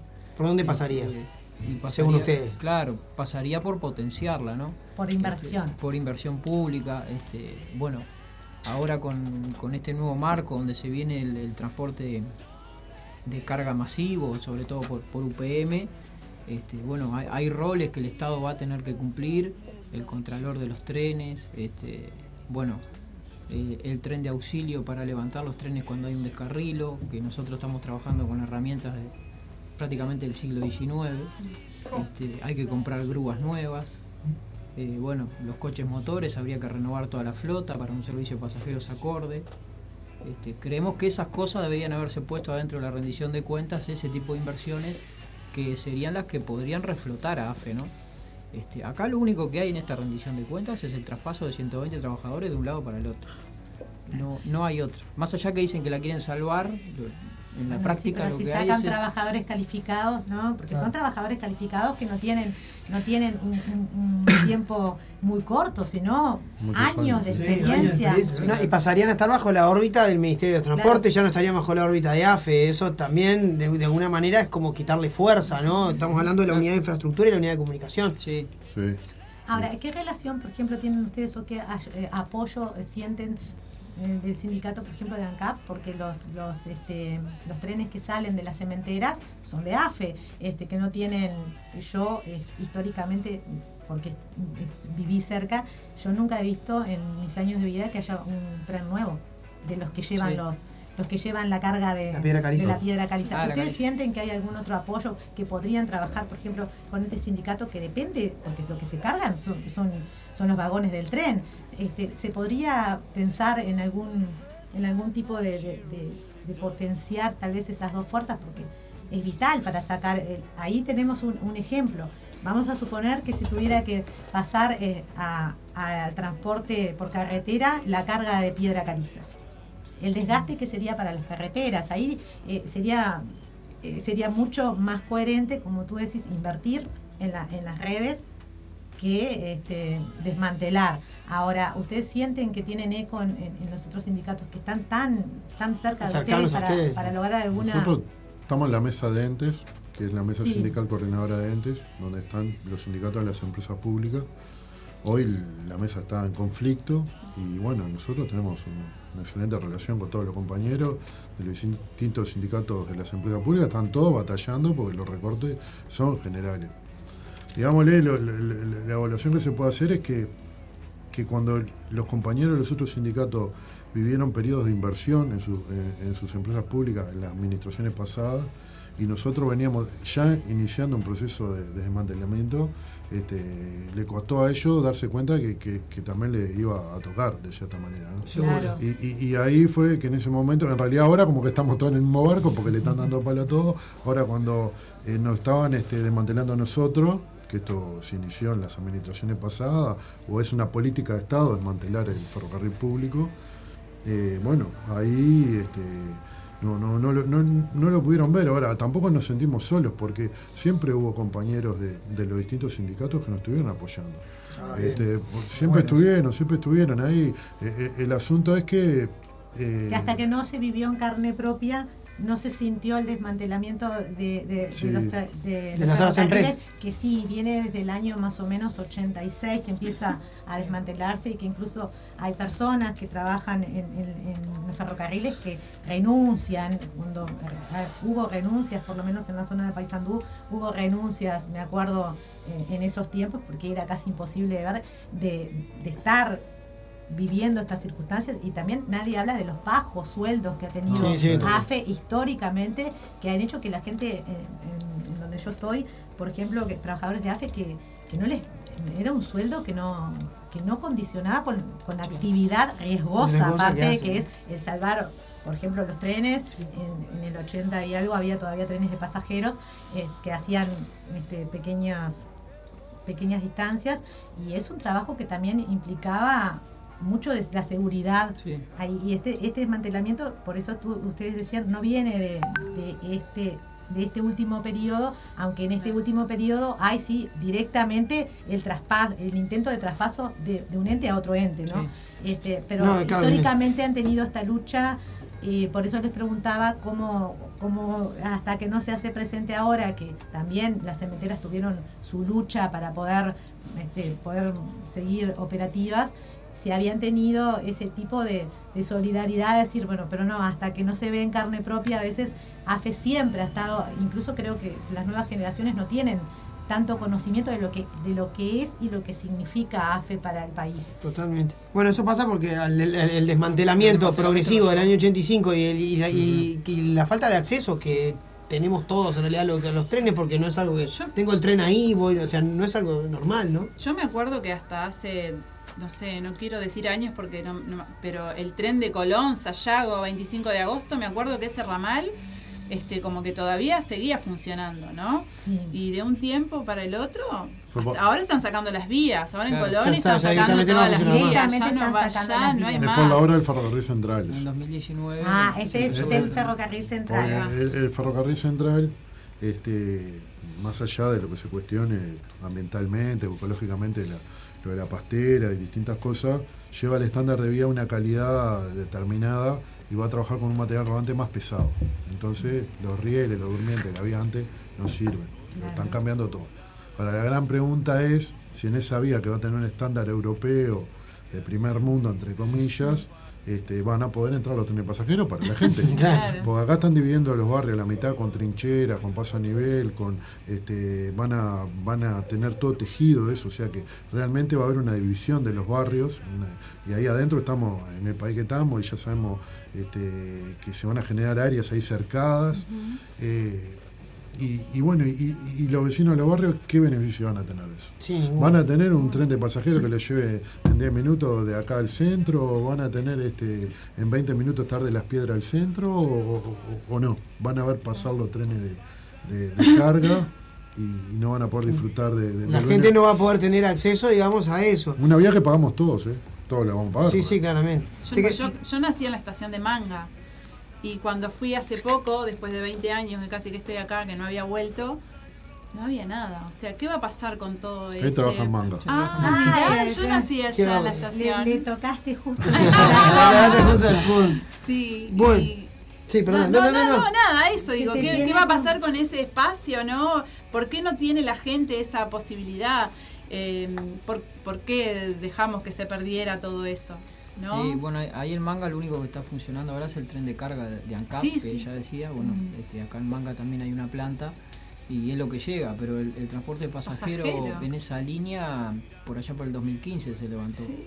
Yo todavía sueño con la estación de Manga, ¿sabes? Que todavía tengo sueño que, de que viajo en el tren y es esa estación específica que cuando volví hace poco, este, Ya no hay- pa, ya no hay el valor también, el valor histórico, El valor para, histórico. para nosotros de- y la importancia de AFE. Totalmente. Bueno, te quería, te quería preguntar con respecto a la enajenación de bienes que trae lo que es la rendición de cuentas.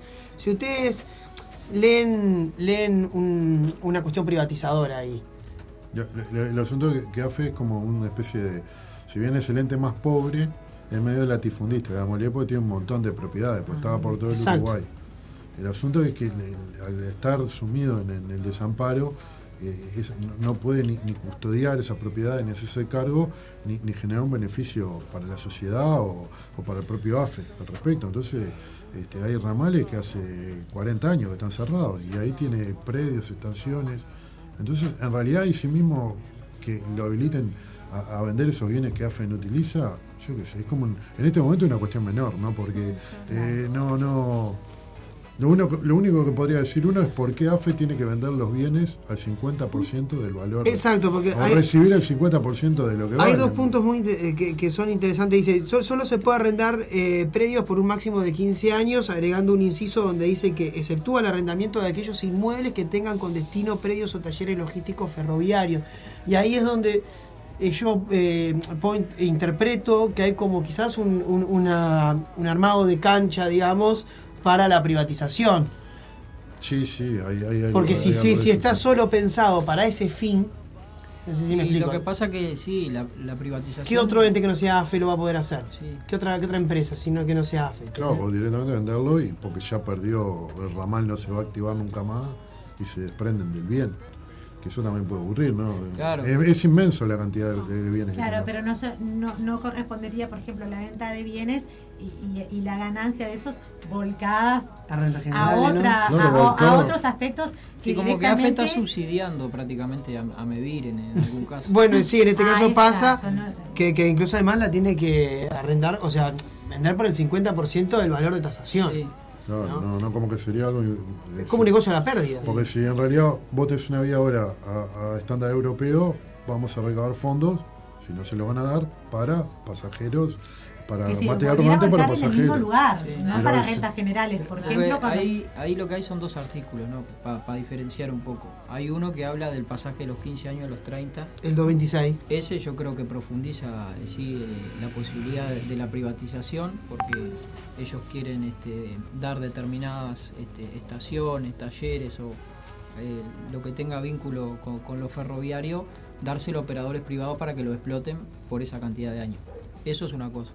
Lo otro que lo que planteaba Mariano, este, ramales, no sé, la línea Rocha, que hace 40 años que no pasa un tren, este, y si hay una posibilidad de, de dar vivienda para la gente que no tiene, nosotros como sindicato, la verdad, lo vemos con buenos ojos. ¿no? Sí, totalmente. Este, no, no, en ese sentido, No lo que vemos mal es que AFE reciba el 50%. Claro, eso te iba a decir, ah, eh, lo, lo ven, lo ven bien a pesar del 50%. Del 50%. Claro. Pero eh, inclusive no podía sorprenderle mucho a Kellan, o que representa en realidad a, la- la- a lo que sería la oposición hoy, cuando el gobierno anterior, en el acuerdo ROU-UPM, le da 250 kilómetros de vía férrea para prácticamente un uso exclusivo a- al operador de UPM y le otorga una posición central en el puerto de Montevideo. Claro. Entonces, lo que vale lo que le dieron en el puerto de Montevideo, más lo que vale el ramal, se habrá que vender este predio perdido que tiene AFE para, para llegar a, no sé, a intentar a la mitad del valor, ¿no? Pues estamos hablando eh, un, un pedazo central en el puerto de Montevideo, que es lo, digámosle, lo, lo más importante que, que, bueno, por lo que, entre comillas, existe este país, o por la disputa entre los imperios, existe por ese puerto. Totalmente. Y, y se regaló, realmente, a cambio de nada. A cambio de nada. Ni siquiera de servicio pasajero para la gente, porque hubieras dicho, bueno, inclusive en el proyecto de, de robo PM, en las piedras se había planteado este, una, una parada con unas escaleras mecánicas y todo, y instalar el servicio pasajero y todo. Y eso después cuando van haciendo las modificaciones del proyecto desaparece. desaparece. Aparecen pro- propuestas que desaparecen y como el ente no tiene suficiente Claro, para responder. no, no, no llega a, tal vez al dominio público este tipo de, este Es de que una de las cuestiones que hoy AFE esté en esta situación tan, tan jodida es que en el acuerdo ROU-PM no participa. Porque Claro, si, donde es si- una- claro, si AFE tuviera potestades en el acuerdo ROU-PM, hoy estaríamos hablando de que dueña de esa, de esa vía, que los trabajadores Tendría un ingreso adentro, extra, porque el ingreso que le va a quedar a AFE ahora van a ser los bienes. No más nada. Más nada que el alquiler de, de- Y de- de- de los bienes que encima lo va a tener que hacer un 50% Cuando se si es favoreció vivienda. el- la creación de, de una, de un ramal, como dirían, privado, para, Sí. un, para, un, para una sola empresa y, se, y, y no se manejó otros otros temas de la infraestructura y como una lesión directa a, a- a ustedes, ¿no? Hay, hay una, una anécdota que, que representa bien esto, este hecho. Claro, lo voy a, voy a intentar hacerla corta, pero cuando teníamos negociaciones por esto del ferrocarril central y conflictos que tuvimos, el ministro de Transporte era Rossi. Y, y, yo- y- y una- uno de los acuerdos que se lograron, que para que no se vean perjudicados a los trabajadores, que fue lo que conseguimos, no logramos revertir esas cosas, él tenía colgado en su despacho con orgullo un, este, un póster antiguo, un antiguo afiche del ferrocarril central del Uruguay, que estaba en manos británicas. O sea, reivindicaba eh, el ferro y le pusieron el mismo nombre que tenía en la época de los ingleses. Entonces, es como una vuelta atrás en el, en el tiempo, ¿no? Es un retroceso del país que en determinado momento nacionalizó los ferrocarriles y, y- y- y después lo- los vuelve privados y extranjeros. Porque tanto UPM como el consorcio que va a transportar la celulosa son principalmente capitales extranjeros. La operadora se llama DBCCT y está compuesta por capitales animales, españoles y algún capital nacional menor. Entonces, es, es, es- es- cuando No queda se- nada, o sea, acá no queda nada, digamos. Claro, es, es tremendo que de una empresa pública se pueda, se- o sea, puedan pasar sus bienes y sus servicios y su, y su infraestructura a, A un- a un tercero a un tercero que, que va a lucrar, ¿no? Aparte, ni siquiera es una, bueno, dijera, bueno, se beneficia alguna empresa del país o algo, algo, pero no, es un Son dinero capitales que se va. transnacionales. Es, un- es, es una fuga de dinero. Bueno, les agradecemos mucho que haya. ¿Tienes una pregunta? No, le pues ya tenemos que cerrar. Sí, vamos a ir cerrando, pero este, en otra oportunidad sí los vamos a invitar para ver qué Bien. propuestas y contrapropuestas tienen ustedes. En esta oportunidad es, es- básicamente era para que ustedes hicieran sus descargos. Este, no sé si quieren también hacer alguna otra declaración. ¿Agregar algo más? Directamente a Kelan o... No, de- decirles que, bueno, este, estamos convocando a la Asamblea General de todos los ferroviarios que se va a hacer el 27 de julio, un poco para, para que el sindicato pueda tomar una postura definitiva este, en cuanto a la rendición de cuentas. Porque es un tema muy grueso que si bien lo venimos manejando en la directiva, este, no, no lo podemos enfrentar sin, sin lo que definan el resto de los trabajadores. ¿no? Este, a partir de ahí es donde nosotros vamos a tener un plan de acción y intentar ver qué podemos imponer en esta rendición de cuentas para mejorar un poco la, la situación. O sea que el 27 entonces, Asamblea General. Sí, Bien. tenemos asamblea general. Perfecto, entonces. Bueno, Bueno, les a agradecemos mucho que, hayan gracias, venido. vamos a seguir en contacto. Los vamos a volver a. a- contratar en- más adelante. los vamos a contratar, los vamos a molestar para que bueno- vengan. Estaría y- bueno hacer un contacto telefónico o, o- o que vengan cuando después de la asamblea. ¿no? Bien. Exacto, es- es- exacto. Después de la asamblea yo te, me voy a estar comunicando contigo, Mariano, Bien, y, a y coordinamos. ¿Te parece? también esto vaya a tener alguna repercusión de parte de, de, de Kelan y bueno, en esa oportunidad también vamos a capaz que estar a comunicándonos con ustedes si hay alguna respuesta ah, podamos hacer alguna, alguna Un intercambio. entrevista- un intercambio entre las dos partes, este, porque sería bueno que ustedes expresen también, porque fue en este lugar que Claro. pasó, Sí. que en este lugar ustedes puedan decir y expresarse directamente con, con él este, para pedir, en, en el caso de ustedes, las disculpas que ustedes este, están necesitando como humanos. Nosotros ahí vamos a venir con, el- con un compañero de los que reorganizó el sindicato, que Perfecto. no pudo estar porque Perfecto. está en Paso de los Toros, y para que directamente le explique a Keylan este, cómo fueron la las cosas. historia del. muchísimas Perfecto, bueno, les agradezco mucho, gracias por Muchas estar. gracias por estar. Mariano, eh, para que los tengo acá anotados, porque soy un desastre. Washington y No, Mariano. pero. Washington, Para, Cerraste tu para hacer. Washington Sánchez y Mariano Pausa. Muchas gracias por venir, chiquilines. vamos arriba. Gracias. Y ahora. Paréntesis con este mensaje de Andrea que dice: La Mesa Roja ya es una institución radial. Vamos nosotros. Aguante la mesa roja. Vamos a poner un temita. Vamos a una pausa cortita con manga Vamos a chaleco. Y vamos, y vamos a llamar viene la a. entrevista con Mauro Rivero. Exactamente. Así que ya seguimos Secretario con general del En esta tarde de covers les regalo Utopians haciendo Salgan al Sol de Billy Bond y la pesada del rock. Claro que sí.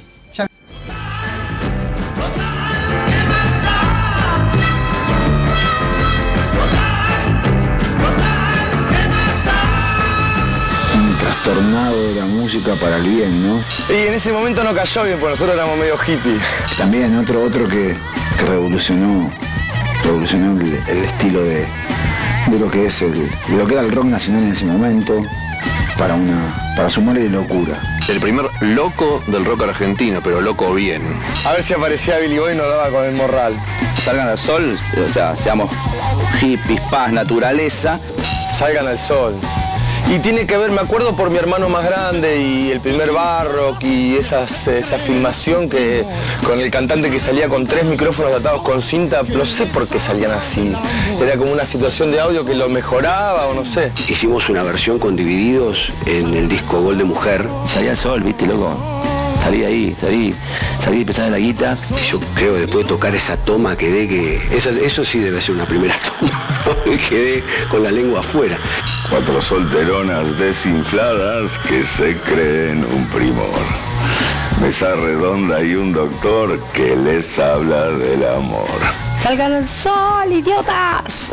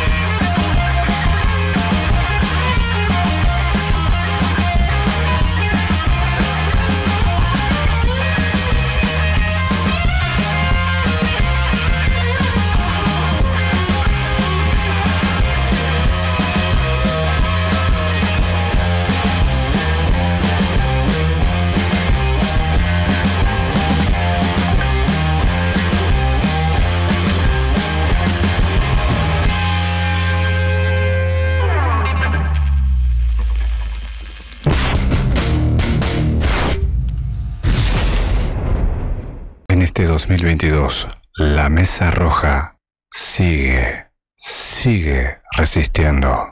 Por Radio El Aguantadero.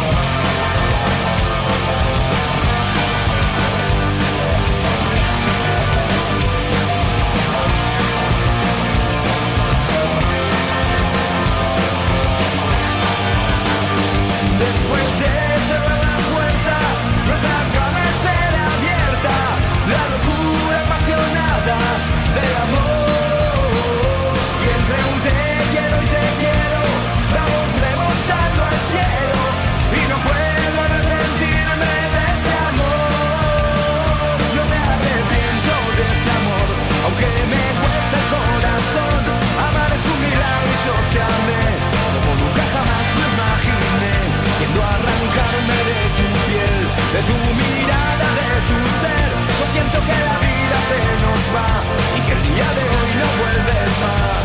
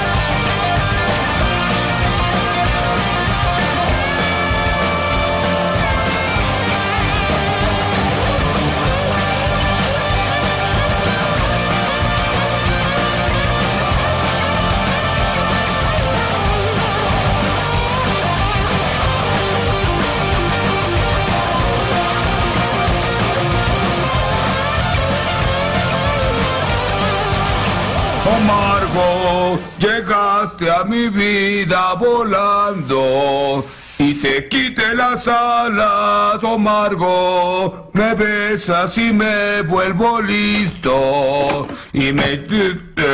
Papá, ¿por qué cantas? Miente, miente. Mm, Porque me dieron un papel en una obra musical. No es grande, pero hay que empezar.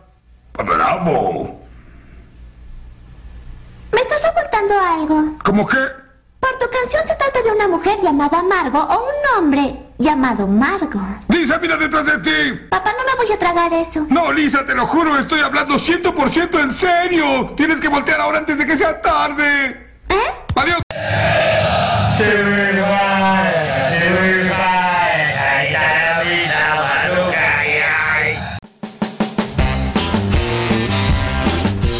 Llegó Marda, alimentos y accesorios para mascotas, todas las marcas y los mejores precios. Encontrarnos de lunes a viernes en Fraternidad 4043, domingos en la Feria de la Teja en Fraternidad y Emilio Romero. Pedidos al 092-456-402. Envío sin cargo.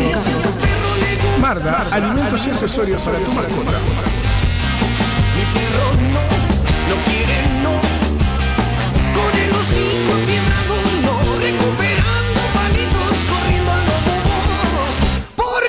Es rock Sábado 16 de julio, Canelones Rock Fest. Presentación de Snake con todos sus clásicos y Gualicho presentando su nuevo trabajo Red. Teatro Politeama, Ciudad de Canelones. Adquirí tu entrada por Picantel. Auspicia Car One. Show apto para todo público.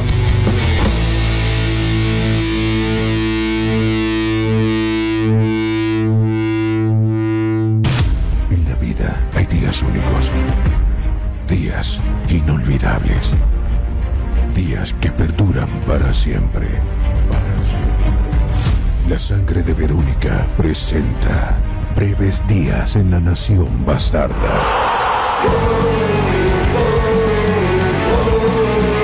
Sábado 17 de septiembre, 20 horas, Montevideo Music Bowl. Breves días confinado La nación bastarda Anticipadas, Habitat y Red Ticket.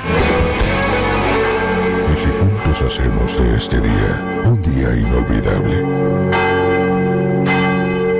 Emma padece de plagiocefalia posicional e hidrocefalia exterior. Necesita de la ayuda de todos para poder viajar a Estados Unidos y realizar un tratamiento en una clínica especializada. Para colaborar con Emma, Bro Caja de Ahorro Pesos número 000 871505 00001 Caja de Ahorro Dólares número 000 871505 00002 y Colectivo Habitat número 123 716. Desde ya, muchas gracias. Estás en Radio El Aguantadero. La Mesa Roja. Y sumate vos también. Y sumate vos también. Si no tienes silla no podés arrimarte la mesa roja. ¿Ah? ¿Ah? ¿Ah? Caminamos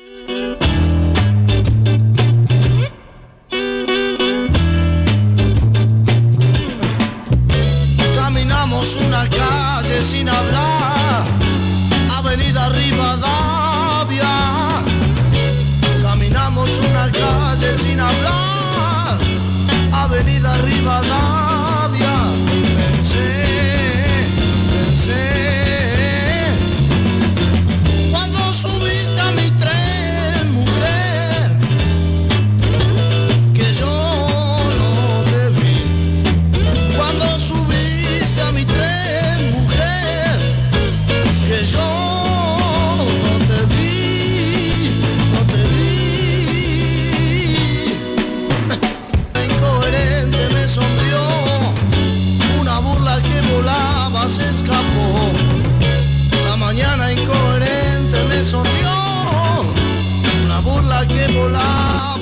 Bueno, cuarto bloque de la Mesa Roja. Hoy que tenemos un programa plagado de entrevistas, un programa sor- eh, sorpresa y de Ahí, entrevistas. ahí va, de, sor- de entrevistas sorpresas y bueno. y de entrevistas entrevistas pactadas. Le mandamos, bueno, tenemos eh, en vivo en este caso a Mauro Rivero, secretario general del SUDMA. Mauro, muchas gracias por estar con nosotros nuevamente. ¿Cómo estás? Buenas tardes eh, o buenas noches ya. Eh, por suerte, bien, bien. Eh, con frío en este día. Hoy, bueno, tocó trabajar, pero andamos por acá, por eso no pude estar por ahí en el estudio. No hay problema, no hay problema, Mauro. Le- bueno, gracias por hacerte el lugar en este, en este momento que estás laburando, que estás a mil para conversar con nosotros. La verdad que eso lo agradecemos mucho. Mauro, te voy a pedir que bajes un poquito el volumen de la radio porque está saturando, ¿sabes? Bien, bien, bien. Gracias. Ahora sí. Ahora sí, ahora sí. Bueno, Ahora Mauro. sí, ah, bueno, bueno. Vamos a hablar, vamos a hablar de un tema bastante, bastante no, totalmente jodido. Eh, yo voy a, a contextualizar un poco lo que pasó, Mauro, y vos me decís si me equivoco. ¿Está? Me corregís. ¿Te parece? ¿Me escuchás, Mauro? Hola, hola. Dale, sí, sí. Ahora sí, perfecto. te escucho, te escucho. Perfecto, bueno, recordemos que hace el sábado 18 de, de junio eh, falleció eh, un trabajador de la empresa Teila en un accidente laboral. Eh, bueno, en este caso vamos a. Lo estuvimos hablando el tema en, en- en el programa, fue tema incluso, lo tratamos como, como tema. Pero bueno, queríamos en este caso conversarlo con, con Mauro, este tema que, bueno, eh, tiene muchas aristas en cuanto a lo que es eh, la seguridad en- de las empresas portuarias, ¿no? Y bueno, y, y- y un montón de cuestiones de negligencia que está denunciando el sindicato. Mauro, eh, te consulto primero, en este caso, la empresa, denunció, bueno, que ustedes, el sindicato, perdón, denunció que hubieron irregularidades, ¿sí? En la muerte del trabajador, en este caso Pablo Velázquez, que era marinero de cubierta de la empresa de remolque Reila S.A., ¿correcto? Sí, sí, es verdad, así fue. Eh, se primero que nada, eh, hubo una serie de, por parte de la empresa, ellos dicen que confusiones, que ellos no sabían, pero tal, lo que lamentablemente fue haciendo la empresa con el pasar de los días fue cambiar de versión continuamente. Primero que nada, bueno, pasan las 24 horas, no la familia llama al sindicato, llama a sus compañeros de trabajo, llama a la empresa también, eh, no se sabía nada de este, de este compañero. La empresa estuvo durante cuatro o cinco días diciendo que el trabajador se había ido a su, a su casa hasta que al sexto día el trabajador, eh, la empresa eh, encuentra el video de sus propias cámaras de seguridad, no, no eran las cámaras de seguridad que antes de eso nosotros le habíamos pedido a, a prefectura del recinto portuario y la empresa encuentra el accidente. Después cuando la empresa encuentra el accidente, la empresa lo que hace es decir, bueno, tal, el trabajador eh, eh, tuvo el accidente porque estaba alcoholizado. O sea, ¿cómo hicieron para saber si un trabajador está alcoholizado por un video? Entonces, lo que hizo la empresa continuamente eh, fue de manera tendenciosa, ¿no? Tratar de culpabilizar al trabajador por el accidente que, había tenido. Eh, bueno, está, lamentablemente, eh, después de, ver el video, eh, la, familia se lo pidió, no se lo pasaron, la familia lo pudo ver recién solamente en prefectura. Entonces, bueno, ta, ya, se, ya se había, como quien dice, se, se había sacado todas las dudas de que realmente había, había sido un accidente y estaba el porqué del accidente. Entonces, bueno, ya se venía eh, exigiéndole a la empresa que cumpla desde hace un buen tiempo, que cumpla con todo lo que tiene que ver con las reivindicaciones de seguridad laboral, eh, pero la empresa lo que ha- lo único que hace es, bueno, eh, lo que hacen todas las empresas, ¿no? Decir que no es necesario, eh, decir que ellos no, no pueden tener más costos, que no pueden contratar las personas que hacen el control de los de los ingresos y egresos de las embarcaciones. Esos son los Bueno, marineros de guardia, ¿no? Un, un caso en donde, sí, claro, tienen que tener un marinero de guardia, eh, lo que se les llama de guardia, que es el marinero que está controlando quién ingresa y, y- y quién eh, egresa de las embarcaciones. En este caso no lo hay. ¿Por qué? Porque el accidente se da, el compañero cae al agua inconsciente. Porque nosotros todos eh, sabemos eh, nadar, ¿no? Eh, o sea, Claro. es algo básico que se pide para poder ser un trabajador, eh, un marino. Entonces, eh, lamentablemente, bueno, cayó inconsciente al agua y no había nadie para rescatarlo. Y bueno, recién primero estuvo desaparecido más de más de dos semanas. Eh, Eso- después apareció...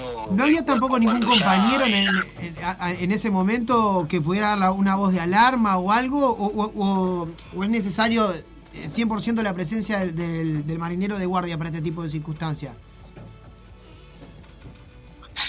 No, él, él, eh, el tema es el siguiente, el tema es que, que sus compañeros estaban, lo que pasa que acá en estas embarcaciones, él trabajaba en una tercera embarcación, tenía que pasar por dos embarcaciones más, ¿no? De las que estaban amarradas en el muelle, caminar por arriba de dos, de dos barcos, llegar al tercero, que era en el que estaba trabajando él, y en estos dos, que son todos los barcos de la misma empresa, la empresa no tiene a nadie, y la persona que controla tiene que estar en el barco que está contra el muro, en el barco que está contra el muelle. Y eso se ve en todos los barcos del puerto de Montevideo, todos los barcos que vienen eh, a descargar contenedores, a, de- eh, a- cargar grano, sea lo que sea que vengan a hacer los barcos, tienen a un marinero controlando todo lo que tiene que ver con la pasarela, las redes, los cabos, quién sube y quién baja del barco.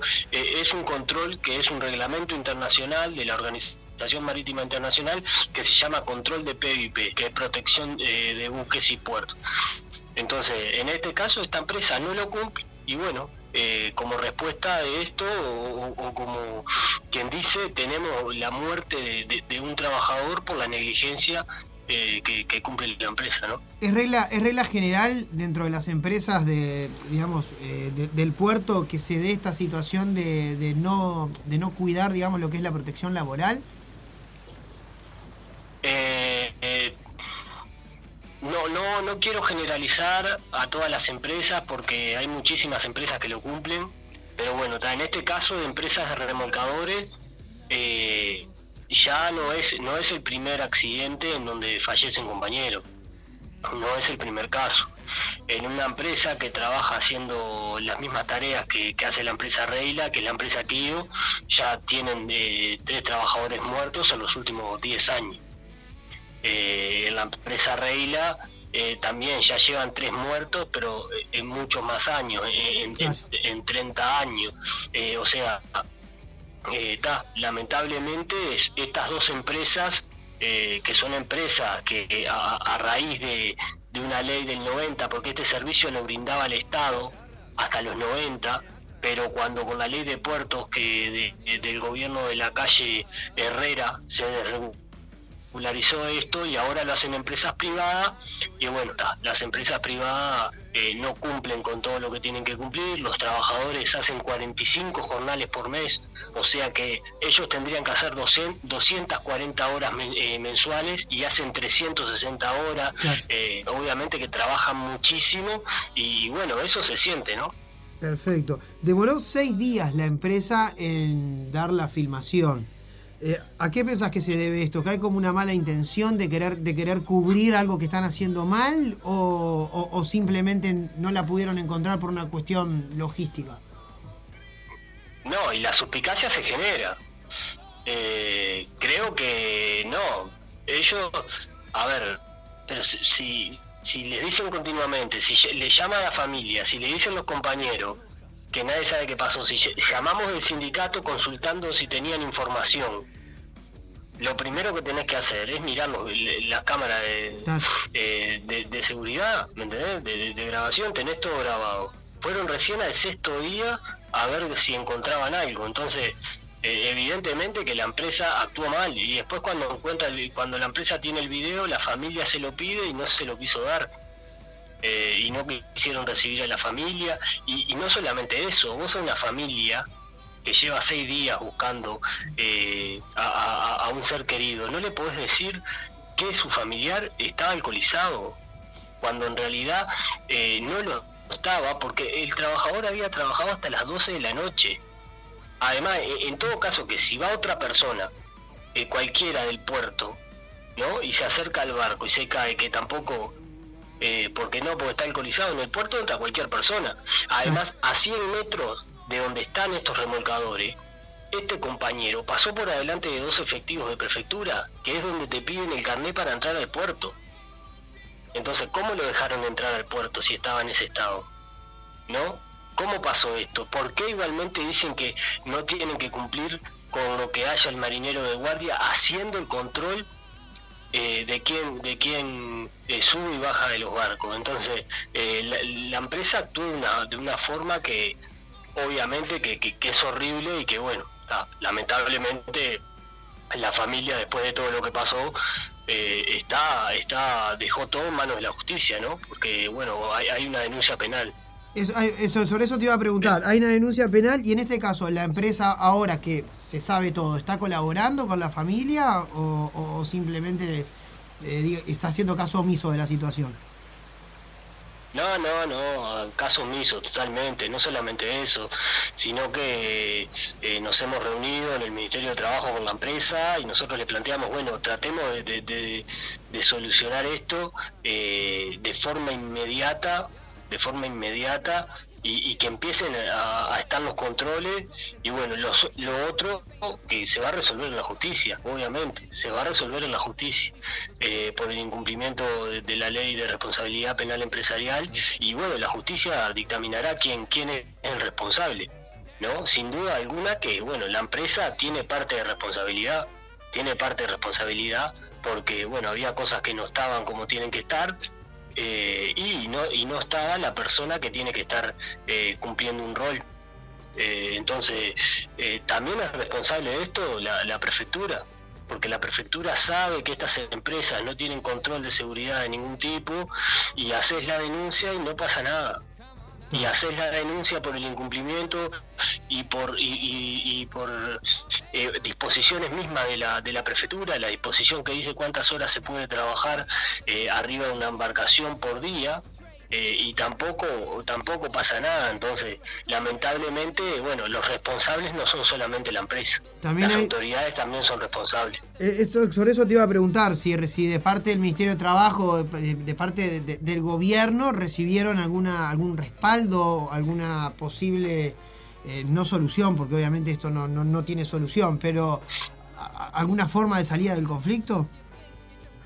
mira eh, eh, lamentablemente no pero la familia sabés que nos pedía que encuentremos una solución para que no vuelva a pasar y también nos decía que no quieren plata no que, eh, o sea, ¿por qué? Porque la lo que la empresa iba a recurrir a hacer, pues una empresa que, que, que tiene muchísimo dinero, eh, iba a ofrecer plata. Y la familia, no, no queremos plata. Queremos saber qué pasó y que la justicia decida, dictamine. Entonces, eh, en este caso, eh, bueno, está.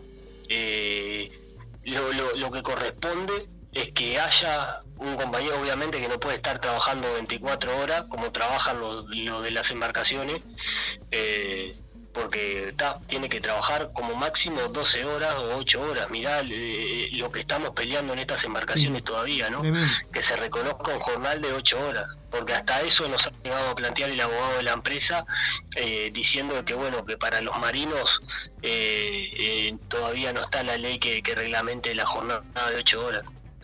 Entonces, eh, estamos en, en una situación, primero que nada, que eso no es verdad, no es verdad. Eh, la ley de 8 horas, eh, que es una ley que tiene más de 100 años, eh, está regulada también para los trabajadores del mar, eh, pero ta, esta empresa se agarra de lo que sea para no tener que cumplir y para poder argumentar lo, lo que quiere. ¿Y me- medidas de parte del sindicato? Sí, medidas de parte del sindicato se tomaron. Eh, bueno, ahora estamos a la espera de un- una última propuesta que le hicimos a, eh, la empresa. Eh, se realizó un paro de 24 horas. Bueno, en base a esta respuesta que nos tendrían que estar dando esta semana, eh, veremos co- cómo siguen las medidas que vamos, que vamos a tomar. Estamos tratando de que bueno de que la empresa realmente haga lo que tiene que hacer no solamente con eso Eh, si la empresa nosotros redoblamos redoblamos la apuesta lamentablemente si la empresa dice que hay trabajadores eh, que están tomando alcohol nosotros lo que lo que queremos saber es bueno queremos ver y que se hagan los controles los, los mismos trabajadores nos están diciendo que hagan los controles porque no puede ser que digan una cosa y, y no tienen a nadie controlando. Entonces, si hay un, traba- un trabajador, no puede ir ni alcoholizado ni drogado. Entonces, hagan los controles tranquilamente. Entonces, eso también es parte eh, de, de la prevención eh, de accidentes laborales. Entonces, tienen que hacerlo. Tienen que hacerlo como invertir en todas las herramientas que se necesiten, en los accesorios y, y en obviamente contratar al personal que, que haga ese control, ¿no? Seguro. Poner en este caso el marinero de guardia, como quizá como, como primera Claro, medida, claro, ¿no? claro. Perfecto. Mauro, eh, bueno, primero vamos a dar el pésame a la, a la, a la familia de Pablo. Eh, realmente es una situación que nos devasta a todos como, como trabajadores.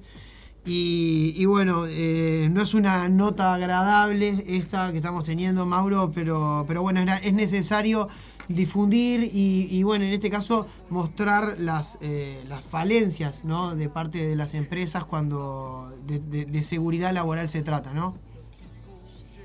Sí, sí, primero que nada agradecerles a ustedes eh, por el espacio, por dejarnos transmitir eh, este, este suceso que obviamente que es lamentable, pero bueno, está, eh, eh, eh, es parte parte de, la vida de los trabajadores, no solamente de nuestra rama de actividad, de todas las ramas de actividad, porque en donde hay eh, empresas que incumplen, hay accidentes y a veces los accidentes son fatales, como en este caso.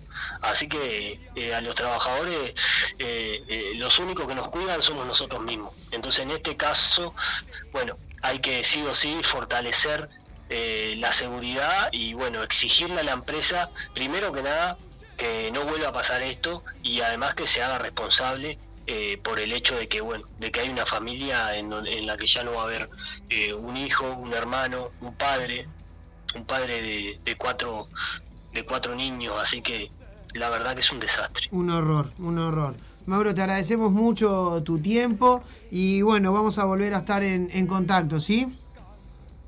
Bueno, muchas gracias a ustedes, bueno, y salud arriba, muy buena la radio como siempre. Muchas gracias, Muchas Mauro. Un abrazo grande, un saludo inmenso a toda la gente de- del. SUDMA y bueno, el pésame para, Gracias, gracias, Cecilia. para la familia. Cerramos eh, este bloque, ya nos vamos a la, a la pausita. ¿Con qué nos vamos, Roquito? Nos vamos a la pausita, ya seguimos con más música. Vamos Se arriba, viene- ya venimos. Se viene otro cover.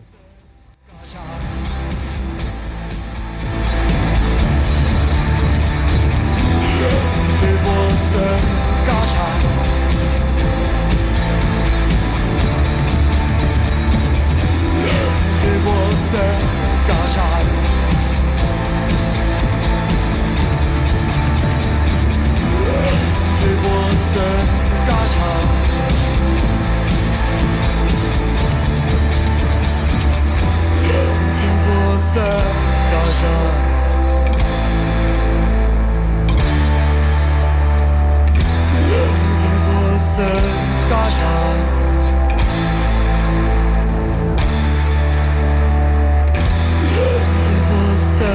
Godhead.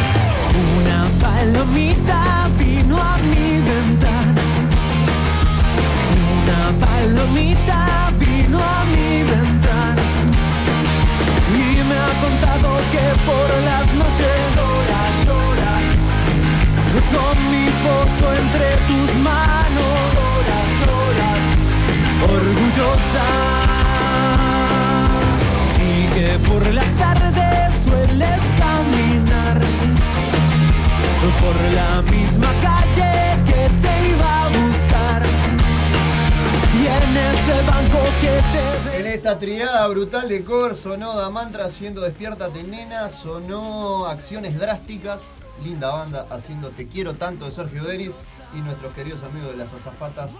Ah, y la 78 RPM haciendo Déjame Intentar de Carlos Mata. Y Azafatas del Amor, orgullosa del- de la Hermoso, vieja querida Hermosa Sonora. Palacio. Eh, esto es una, una demencia. Vamos con las recomendaciones. Hoy cartelera especial para niños. Cartelera de vacaciones de julio. Arranco con el teatro. Arranco fuerte y no te estoy, no te estoy robando el curro, Viviana. eh, No te estoy robando el curro. Vivitos y coleando. eh, teatro infantil a cargo de la dirección de Carlos García. Esto, se, esto está en el Auditorio Bas Ferreira. eh, y en la Biblioteca Nacional también, todos los que quieran eh, ir ahí, funciones a partir de la semana pasada ya están eh, esta semana continúan las vacaciones de julio. Les recuerdo, si el clima no ayuda, es verdad, los niños quieren salir y no hay donde llevarlos. Eh, bueno, el teatro y el cine son las dos opciones más. Si no pusimos a transmitir en realidad. A nivel de. Transmití, de- de Roquito, calor, perdona. Calentitos, para que, para que estén ahí cómodos y calentitos, viendo arte, que es lo que realmente los niños tienen que ver. Apaguen la tele y sáquenle los dispositivos móviles. Visita con luz, el fantasmita de Canterville. Gran obra, gran obra. Teatro infantil a cargo de Daniel Salomón. Esto es en el Castillo Pitamiglio. Sí. Muy bien. Ah, qué Visita guiada con todo. Y la obra de teatro eh, también. Después tenemos Una familia de locos, eh, dirección a cargo de Félix Correa. Esto es en la sala Alianza, en la sala 2 del Teatro Alianza. Después también tenemos Un dragón bajo mi cama, teatro infantil con la dirección de Nacho Vega y eh, Natalia Vega, que es su hermana. Sala Casa Camaleón, eh, multiespacio cultural Rosa Luna. Tristán, una misión filarmónica, esto es en el Teatro Solís con la compañía Hickman, eh, teatro infantil también. Después tenemos eh, Señor M, es un bonito, muy, muy lindo. Eh, está del 9 al 17 de julio con funciones a las 15 y a las 17 horas en la sala Hugo Balso del Sodre. Bien. Semicirco, Escuadra y Compás en la sala Antonio Larreta y en el Carrasco Long Tennis. Muy bien. Eh, esta ya terminó. Rapunzel, un enredo musical. Esto le encantaba a Sofi. Rapunzel, un enredo musical. Ay, besito, Es, es un musical en realidad, en base al cuento de Rapunzel, con la dirección también de Natalia Vega en la Casa Camaleón. Está tremenda la Casa Camaleón este, con obras infantiles. Después también tenemos Pero ellos comenzaron. Teatro infantil a cargo de Gabriel Machio Pastorini en el Centro Cultural La Experimental de Malvin. Con funciones, ya les digo si hay una.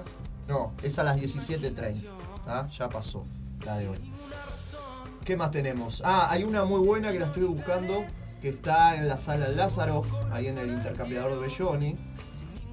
Acá, Juanita Julepe y la máquina de olvidar, basado en un libro de Helen Velando. Teatro infantil con dirección de Fernand Molif, ahí en la sala Lázaro. Metió, Y Ernesto, el exterminador, en base a un cuento de Roy Berocay. Natalia Vega, también la dirección, en el multiespacio cultural Rosa Luna. ¿Saben que hay una adaptación para niños del viaje hacia Morosoli? Eh, con dirección de Ovidio Fernández en el Teatro Solís, Muy en bueno. la sala Espacio Idea Vilariño. En el galpón está El Monstruo de Colores, con dirección de Dante Alonso, Alfonso. Perdón. En la sala César Campodónico, un clásico de las vacaciones de invierno, El fantástico viaje de la tía Libby, eh, con canciones de María Elena Walsh, todos los días de vacaciones a las 4 de la tarde en el Teatro La Candela. Y después también el Circo de los Dinosaurios en el predio del buceo. Es donde Ah, está buenísimo, sí. el, parque, bueno. El parque jurásico ese que pusieron ahí Sí, en el mi sobrina fueron a verlo. Este, no están Manini, todos, no, no, no, es. Son otro tipo de dinosaurios. Son otro tipo de dinosaurios, Es señor. otra raza. Otra raza. Eh, y después un espectáculo que está muy bueno que se llama Brujas versus Magos, eh, pero magia real. Brujas versus Magos. Es teatro infantil a cargo de Diana Bresque, amiga, un abrazo grande. Esto es en la sala Alejandría Café de las Artes. Nos vamos al cine. Lo que Sí. me importa más. Bueno, no, mentira. antes que te Yo vayas no al soy cine. de teatro. Sí. eh, este, Sábado que viene merienda geek. no, sí, y, y que, ¿cómo se llama? Que se nombraste a mi cuñada, así que le mandamos un saludo grande. ¿También? Sí, y Helen Velando, mi cuñada. Ah, no tenía. No tenía Ah, tenemos Qué nivel, ¿no? Infiltrados, estamos infiltrados en Ah, todas bueno. partes. ¿Querés ir a ver películas infantiles o querés ir a ver películas? hay películas para todo. Sí. Yo Eh, quedé copada y ya me yo quiero, a a, mí hay una película que me causa mucha curiosidad que es Yo acuso con la dirección de Roman Polanski. Sí. Si hay directores clásicos de la historia del cine, Roman Polanski, me saco el sombrero. Es, es francesa. Eh, Yo acuso un drama histórico ¿eh? Eh, con, la- con Jean Dujardin y Luis Garrel. En la, que me corrija Simón cómo anduvo mi francés. No. Je accusé. sería Lo el- único que Je acusé. accusé. ¿A quién acusaste? No sé. Top Gun, Top Gun Maverick, la secuela de Top Gun con Tom Cruise eh, y Jennifer Connelly. Eh, nada, la segunda parte de esta historia de pilotos que tiene mucha eh, Hubo repercusión masculina en el y- nombre. Y, como mucho amor entre los hombres. Eh, con la dirección de Joseph Kosinski, porque a mí- para mí hay algo ahí entre Tom Cruise y, y el rubio. Siempre lo supe, siempre lo, No fue rubio. ¿Eh? No Es fue- su enemigo en la película, su enemigo acérrimo ahí en la, en la película. Gun. Porque está en la oscuridad, ¿viste? Que Sí. una- Connelly. Todo en todas No. partes al mismo tiempo. Esa. Peliculón, eh, que ya la, recom- ya la recomendé con la dirección de Dan Kwan y Daniel Scheinert, Sí. con Michelle Yeoh y Stephanie Hsu. Es una película donde mezcla todos los multiversos en uno solo. Una muchacha ahí interactuando, Thor, Amor y Trueno, ya saben, ya se estrenó. Está también disponible en Hay un columnista que ya fue a verla. En varias sales, hay mucha no gente puede que fue a hablar verla. Hay un gente que no columnista que ya la fue a ver, Y pero no puede, no puede No puede hablar. hablar. vamos a hablar la semana que viene. Love of Thunder. eh, la Así que paciencia. Última película de Taika Waititi con Chris Hemsworth como Thor y, la, y Christian Bale como el Bueno, villano. la verdad, y lo, único, lo único que voy a decir Portman de eso, qué actuación de Christian Bale, la verdad. Eso es un excelente. Un es crack, un gran un actor. crack. Y hay que saberlo despegar de, de sus grandes personajes Sí, como Batman o American Psycho, ¿no? Es un tipo que. Sí, sí, sí, sí, no, obvio, obvio. El maquinista, Ni hablar. Película que me. Eh, ni hablar, actorazo. Eh, no es buena, ya se los dije, pero sigue en cartel Sí, Sonic sí, 2, la película. Es una recomendación no recomendable. No recomendable. O sea, Es para ir a ver con los niños. Si a ustedes les gusta, como a mí. Rocco eh, aplicaría un está bien, pero no tan bien. Dos roquitos le doy a Sonic 2.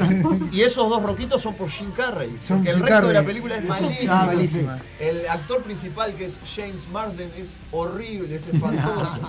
Eh, las voces de Sonic, Colitas y, y el único personaje que, que más o menos llama la atención es, es- es Nudillos o Knuckles en el juego, en el viejo juego. Si hay una linda película para ir a ver, tenés hijos adolescentes, andá a mirar Princesa por accidente. Es una princesa que, que es muy rebelde. Es como la, aquel cuento de. La antiprincesa es. Sí, es como aquel cuento de. que había una película que la princesa se escapaba y terminaba en Nueva York haciendo todo tipo de desastre. Este, nada, eh, eh, esta es, está animación. El tema, animación. De, el tema de princesas siempre, siempre surge. Ahora están las princesas más rebeldes en, la- en las películas y demás, pero antes era Otra vuelta de tuerca. Claro. Claro. Ah. Una, una princesa Valiente. del siglo XXI. Valiente, valiente, Sí, buenísimo. valiente, muy buena la Eh, película. Es preciosa esa película. Minions, para mí me saco el sombrero, la mejor. Rocco, de la mejor de la mejor. De- la foto que te mandé ayer era eso. ¿Qué? Toda esa cola para Minions. Para Minions, sí, sí. Rompe taquilla como loco. Minion ¿Sí? Buah, había Eh, una cola que daba como tres vueltas así, toda gente para ver a La Minions. película por excelencia para ir a ver con 30 niños y gente No, de no, no, eran todos Porque grises. todos los que me dijeron Eran todos los nadie era niño. Bueno, de que todos los que vimos la primera, mi, villano favorito que teníamos, y 15 años. Ahora tenemos. Primer Minion. ahora La seguimos viendo, tenemos El más de minioncito, 30, ahí va. la El los abuelos ahora. Lightyear, bueno, no está teniendo muy, muy buenos números de No, taquilla es cierto. en nuestro país, lamentablemente, a pesar de que yo dije que es buena, y no le den tanto palo a la escena eh, de, Así. de las chicas que se dan un beso. No se sabe, porque Es- en es realidad. increíble. es in- puede ser por eso en realidad, Sí, pero sí. es una estupidez. Hay, ¿no? hay un meme que, que lo saca mismo este Madonna World, ¿viste? Su página oficial de Madonna. Esto tenemos que dice, nombrarlo hoy. El beso que ven los Lo vamos a millennials. nombrar en un ratito. El beso que vi yo y es Madonna Claro. con, el, con Britney Spears. Sí, en la Totalmente, claro, MTV. en los A mí me, me- me- Me parece tan. me marcó. Por eso digo. Y, lo- y, y se asustan por un, por un beso de. Después la continuaron en un muy lindo video. Este, nada. Sí, Video nada, interesante. mejor no hablar de cierto. Hay video, sí, hay video. Hay video. Hay eh. Miren que hay más audios, miren que hay más videos, dijo Bueno, voy con, voy con- Dejo un poco el lado eh, infantil y me quedo por. Ah, y después hay una película francesa con animación y un poco de CGI que son animales y se llama King Regreso a casa y te cuenta la historia de una muchacha eh, domesticando un león, bebé. Bien. Así que también. eh, Jurassic World. te puede gustar. Jurassic World Dominion, que es para todos los públicos, con Chris Pratt eh, y Bryce especiales. Dallas Howard, la última eh, parte del mundo jurásico. En este caso, la dirección es de Colin Trevorrow y. eh, Vos que te informaste. En varias salas. Vos que te informaste. No, son muy live. Vos que te informaste, Eh, Roquito. Hay de todo. ¿Es, es, es un cierre esto o, eh, o es como dejan entreabierto algo más? Porque viste que siempre. Pa, yo para mí no haría más películas de Parque Jurásico, pero bueno, ellos Eh, seguramente ellos van a van a hacer un, un spin-off de un Velociraptor, después van a hacer un spin-off de un Tiranosaurio Rex, y así van a seguir hasta el año 2040. Lucrandi. Claro. Ahí Lucrandi. están los efectos especiales. Volvió Claro, que es lo que mi venden, amiga Megan Fox en una gran película que capaz que no les gusta. El libro, el libro es eh, muy interesante, se llama Hasta la muerte. Es una novela del género suspenso con Megan Fox y Eoin McCain.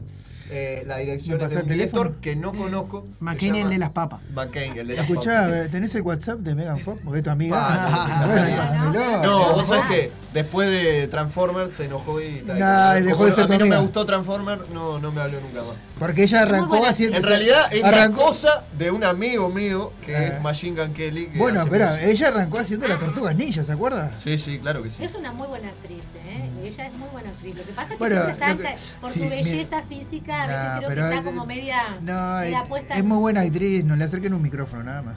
No. Señoras y señores, Elvis, Elvis. Ya lo dije, eh, gran película eh, dirigida por Baz Luhrmann. La vida de. Hay gente que el el- micrófono. Estoy hablando. Perdón, perdón. La vida del rey del rock and roll está en varias salas también, protagonizada por Austin Butler y Tom Hanks. Este drama musical que trata la biopic, la biografía de eh, Elvis. Eh, está en Grupo Cine también, Live Movie y otras otras. Ahí iremos. Varias Love salas. El teléfono negro, película de terror espantosa. El ritual del libro rojo mm, no me convence. eh, tiene actores españoles. Eh, tío. El Callejón de las Almas Perdidas, con dirección de Guillermo del Toro, drama thriller tremenda, con Bradley Cooper y Kate Blanchett entre su elenco. La verdad que sí, está muy Muy buen buena. elenco. Películas uruguayas, bueno, eh, vamos a hablar de Maracaná. Exacto, hoy es la fecha. Hoy es la fecha. Hoy es la fecha, Eh, lo se hablábamos en el primer bloque, correcto. Se reestrena, va, porque no- es el mismo, el que, el que ya vimos. Sí, o sí. es otro. Se reestrena porque No se reestrena, ya está. Se- es la misma película, pero se reestrena porque hoy es fecha Porque es la fecha del Maracanazo. exactamente del Maracanazo con dirección, un gran documental con dirección de Sebastián Bendaric y Andrés Varela. Eh, ¿Qué más? ¿Qué más? ¿Qué más? ¿Qué más? Eh, ¿Qué más da? ¿Qué Coda, más da? La película que ganó el Oscar también está en cartelera de nuevo. Que recuerdo sa- habla sobre una familia que tiene que sobrevivir al mundo eh, siendo sordomudos. ¿ah? Tiene que sobrevivir al mundo en el que vivimos. Eh, y otro gran drama y romance franceses, Las cosas que decimos, las cosas que hacemos, con dirección de Emmanuel Moret, protagonistas Camelia Giordana y Niels Schneider. Eso también está, ya le digo, pues no tiene muchas funciones, está en Cinemateca, como era de esperar. Obvio. Cine francés en Cinemateca, claro que sí. Cinemas eh, hoy a las 10 y a las 9 y cuarto, así que en un ratito. Ya, ya estaría arrancando. Le mando un abrazo a Marcelo, me hiciste acordar, le mando un abrazo grande a Marcelo de Diez Rock, que cuando hacía las columnas para, él, tenía entrada gratis a Cinemateca. Entrábamos con un entusiasmo las salas y Ah, y la comedia horrible, si la hay, pero capaz que les gusta, porque no les gustan los actores. porque después Penélope, te- yo me hago cargo de mis críticas. Sí, yo me hago sí, cargo- canta documento de arriba. Yo me hago cargo como me enseñó ya Viene el derecho a réplica. Penélope Cruz y Antonio Banderas en una comedia que tenía todo para ganar, pero es malísima. ¿eh? Qué Eh, pachón. competencia oficial se llama la película. ¿Y de qué se trata? Ah, por competencia oficial. Más vale Escuché- yo escuché. Yo, yo vi. Ovacionada en el Festival de Venecia, Sí, para sí, mí sí. horrible. Ustedes Yo vi la- se yo vi- quedan con el Festival de Venecia o con la opinión del de, un- de una persona responsable. Me quedo con la opinión de Rocco. Sí. No me- hasta ahora su lógica no tiene falla. Bueno, ¿qué más tenemos, Roquito? No, por ahora nada más. Vamos a la columna deportiva. Bueno. sí, tengo recitales. Eh, Ah, tenés un recital. Yo- para mí era. Está el Winter Metal Fest, está No, lejos. No, pero lo que podemos recomendar. ¿Cuándo van a Paysandú. hacer a pesar La de- mesa roja ahora. tiene entradas, señores. tenemos? Tenemos entradas, la mesa roja Sí, para sí. el toque del 19 de agosto. ¡Retro! Es el segundo festejo de los este, De 12, los años, 12 años de Radio eh, El Aguantadero. El Aguantadero.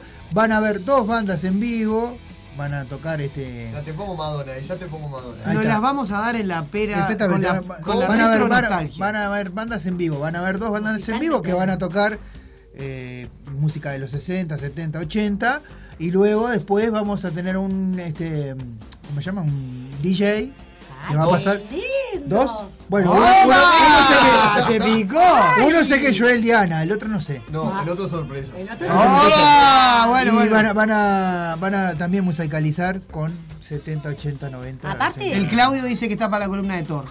Dicen este Bueno, que dicen Que venga. mm, Lo esperamos. ¿Cómo Lo es? esperamos. ¿Lo esperamos o Te esperamos, Claudio. Venga, que venga. Que venga, que venga. Este, no, yo les iba a, a hacer acuerdo que nada, hoy había un lindo voy a dar una, homenaje. una buena noticia. eh, en la. Ya le digo, la sala Cita Rosa. eh, homenaje al Macu. gran- Macu Naima. ¿tá? Hay música, poesía y visuales a cargo de Miguel, el plantel que A lo va a ver, homenajear.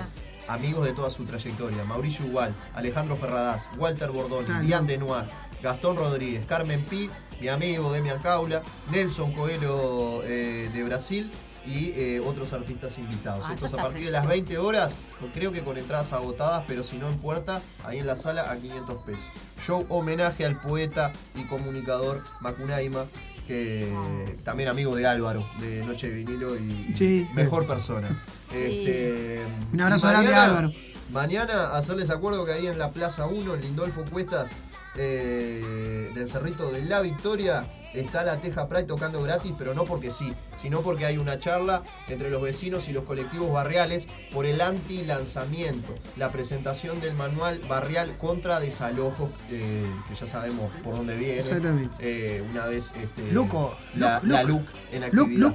Eh, Nada, esto va a ser a las 14.30 horas y el mejor plan que tenés es comer tortas fritas, tomar chocolate caliente y escuchar a la Teja Pride en Qué vivo, lindo. que todavía no, no presentaron el disco, así que va a estar muy lindo. Ah, y lo otro que tenés es el 22 de julio, si no tenés nada para hacer, ir a ver a los Basta. Claro, tío, que ir a ver a los Basta. Porque, eh, nada, son músicos que están arrancando. Lo voy a pensar, que- lo voy a pensar. que Son buena tienen- gente, son buena gente. Dicen que no consumen drogas ni alcohol. No, son buena que gente. se llevan bien No con sé, muchos no músicos. yo lo voy a ambiente. Pensar. Son gente sana. Yo lo voy a A mí pensar lo porque. que me gusta de los vástagos es la parte poética, No, a mí yo, lograr yo, esa- yo lo voy a pensar Claro. porque. Estamos armando la Igual, nota. mirá lo que, como dije en el Facebook, eh, eh, si no tenés con quién dejar la Bendy, eh, si, si, si tus amigas te dejan tirada porque vos- a vos no te gusta el reggaetón y, y, y y la plena y ellas se van a qué atrevido a, ver a Fabián Palito que toca la misma noche, vos te podés venir a ver a los Bastardos. Ahí y en Galería de. London, Ahí al centro de. Montevideo. Eh, Bueno, para- yo le- eh, O sea que va a Paraguay. estar dividido, de Palito y usted. Yo, Exacto. yo lo voy a pensar porque. Ni te van a prohibir la va a ir entrada. Pamela y yo con Pamela no me llevo. Pamela no va a ir a ver a Pamela no creo que ¿Qué va a ir vaya a ver a Palito? nos odia. Pamela nos Para mí. Pamela va a ir a ver a Va a ir a ver a Palito, Palito. y de allá te saca un vivo, te saca algo. Pamela va a ir a bailotear con Fabián Palito y los Ah. va a Aparte está quemada con. Leandro porque Leandro eh, se va. Eh, ¿Cómo es? Estuvo festejando los 60 años de los Rolling toda la semana. Está detonado. Claro. Entonces, Sí, Sí. qué raro que no anda por acá. imposible tenerlo. Y de la ¿no? detonación, La- como la- se la- llama la ahora. ¿Cómo fue la trabajación? Vamos a poner algún temita ahí, nos vamos, Vamos para para la deportiva. Vamos para la deportiva. Cualquier tema, no Me importa. queda uno. ah, Uno y el último es de Tincho de la despedida. Bueno. Eh, ¿Qué les iba a decir? Ah, Bandung. eh, estamos en los 80, estamos hablando de la retro nostalgia. SAS, Miguel Mateos, pero por los surfers. Ay, Es qué una banda que lindo. me gusta mucho. Ya venimos. Bueno, Ya venimos.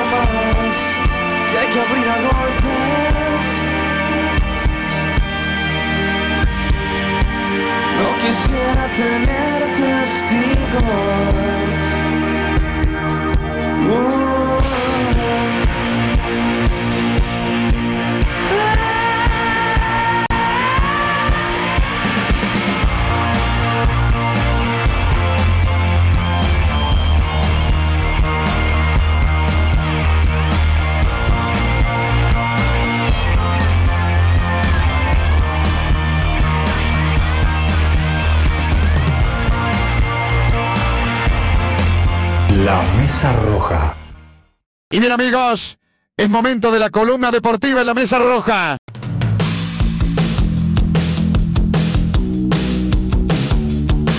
Bueno, estamos en vivo, señores, y ahora sí, ¿eh? Vamos, vamos a repasar lo que vi, lo que pasó la fecha pasada. Ya lo habíamos dicho en el, programa anterior, porque no hubo, No hubo no hubo fútbol. fecha, pero lo vamos a decir de vuelta. Eh, ganó Nacional 3 a 1 a Plaza Colonia. Boston River eh, había caído, esto por la serie B, ¿verdad? Había caído 3 a 2 con Defensor. Danubio perdió 3 a 1 de local con River Plate. Cerro cayó con, Cerrito, perdón, cayó 2 a 0 con Cerro Largo. Y este, por la serie eh, A, la- lo- los resultados que habían- se habían dado era eh, 1 a 0 le había ganado Albion a Montevideo City Torque, Liverpool le ganó 2 a 0 a Rentistas, Deportivo Maldonado 1, eh, Wander 2 y Peñarol había empatado 0 a 0 con Fénix. En estos momentos está jugando Peñarol y va ganando. Increíble. A Wanderers. Increíble. Y este y, y Vamos por, nosotros. Y por la y, se jugaron Ah, tres partidos de la ahí. fecha A. Está Andresito Pegoreta ahí en el estadio. Le mandamos un abrazo Eh, grande. Peñarol le, le ganó, tre- eh, perdón, Liverpool le ganó 3 a 2 a Montevideo City Torque. Albion cayó también de local 3 a 2 con Deportivo Maldonado. Y eh, Fénix también, los locales que perdieron todos eh, 1 a 0. Por Bien. ahora va ganando otro que es visitante que es Peñarol. Peñarol en el, en el Viera, ¿verdad? Alfredo Víctor Viera. Este, bueno, eh, bueno eh, es, es lo que se está dando por ahora. Eh, las posiciones en este momento, bueno, Liverpool en la serie va primero y arrasando con 10 puntos. arrasando. Wander, Arrasando. Wander tiene 10, que de- si, de gana, si gana hoy queda primero, pero no, arrasando. En este momento está perdiendo. Eh, Albion tiene 10 puntos, el, lo que- el equipo más longevo del fútbol uruguayo tiene 10 puntos. Acá tenemos al Eh, corresponsal. Deportivo Claudio. Maldonado, eh, Fénix Empató eh, Wander, nos acaba de avisar eh, Claudio que empató Montevideo. City Torque y Fénix tienen 6, Deportivo Maldonado 5, Peñarol tiene 4 y Rentistas tiene 1. Bien, en la serie B, en la serie B, vamos a avisarle a la gente en la serie B. Pero que yo no, no me olvidé de una cosa, porque la gente se piensa que yo me olvidé de alguna cosa, pero no. Eh, Nacional tiene 12, Boston River tiene 10, Defensor Sporting tiene 9, Cerro Largo 7, River 7, eh, Plaza Colonia 5, Danubio 1, y lo vamos a decir suave esto por la, para no la susceptibilidad de Rocco. Sensibilidad. Cerrito tiene 0. Bueno, vamos a continuar. Lo único, lo único bueno, lo único bueno del empate de Wander ¿Eh? es que yo en la penca puse 0 a 0, así que Bueno, acertaría el empate. Acertaría el empate, bien. Bueno, eso, eso es en la serie. En la- en el- Qué lo que- poca fe le tengo a Peñarol. ¿eh? Sí. ¿Te das cuenta que no lo pongo? Ahora, ahora, ahora con, la, el, ahora, ahora con Brian levantan, ahora con el Brian levantan. Bueno, vamos a mencionar y vamos a felicitar eh, y llevarlo como una escarapela, como dice un tema por ahí. Hoy es 16 de julio, hoy es este, fecha del el maracanazo eh, conocido por todo el mundo, la victoria de Uruguay 2 a 1 que dio vuelta al partido. Que nos dio el campeonato Sí. mundial de 1950, el último. El último, el último campeonato obtenido hace 72 años, porque eh, Martín decía que eran 50, no, 72 No, no, son 72, claro. En 1950. Se, se quedó en el 2000. Se quedó hasta ahí llegó. Hasta ahí llegó. No pudo soportar. Decía, ganamos el Maracaná y no ganamos más nada. Claro, sí. Quiero que lo sepan que todos, tengo no es 18 por nada, años. pero no me gusta para nada ese tema. Si querés ponerlo de fondo. Tengo no, no. 18 años, dice Sí, sí, Tengo para 18 años. Sí, sí. Bueno, este, así que bueno. Bueno, El relato nomás. el Vamos relato a. Sí, el relato. ¿Tenés el relato ahí? El tenés del por gol. ahí. A ver, a ver. Ah, ese no era. Ah, relataba Soler el gol de. ¿Qué hubiese sido ese el registro de la historia? Ahí va el relato.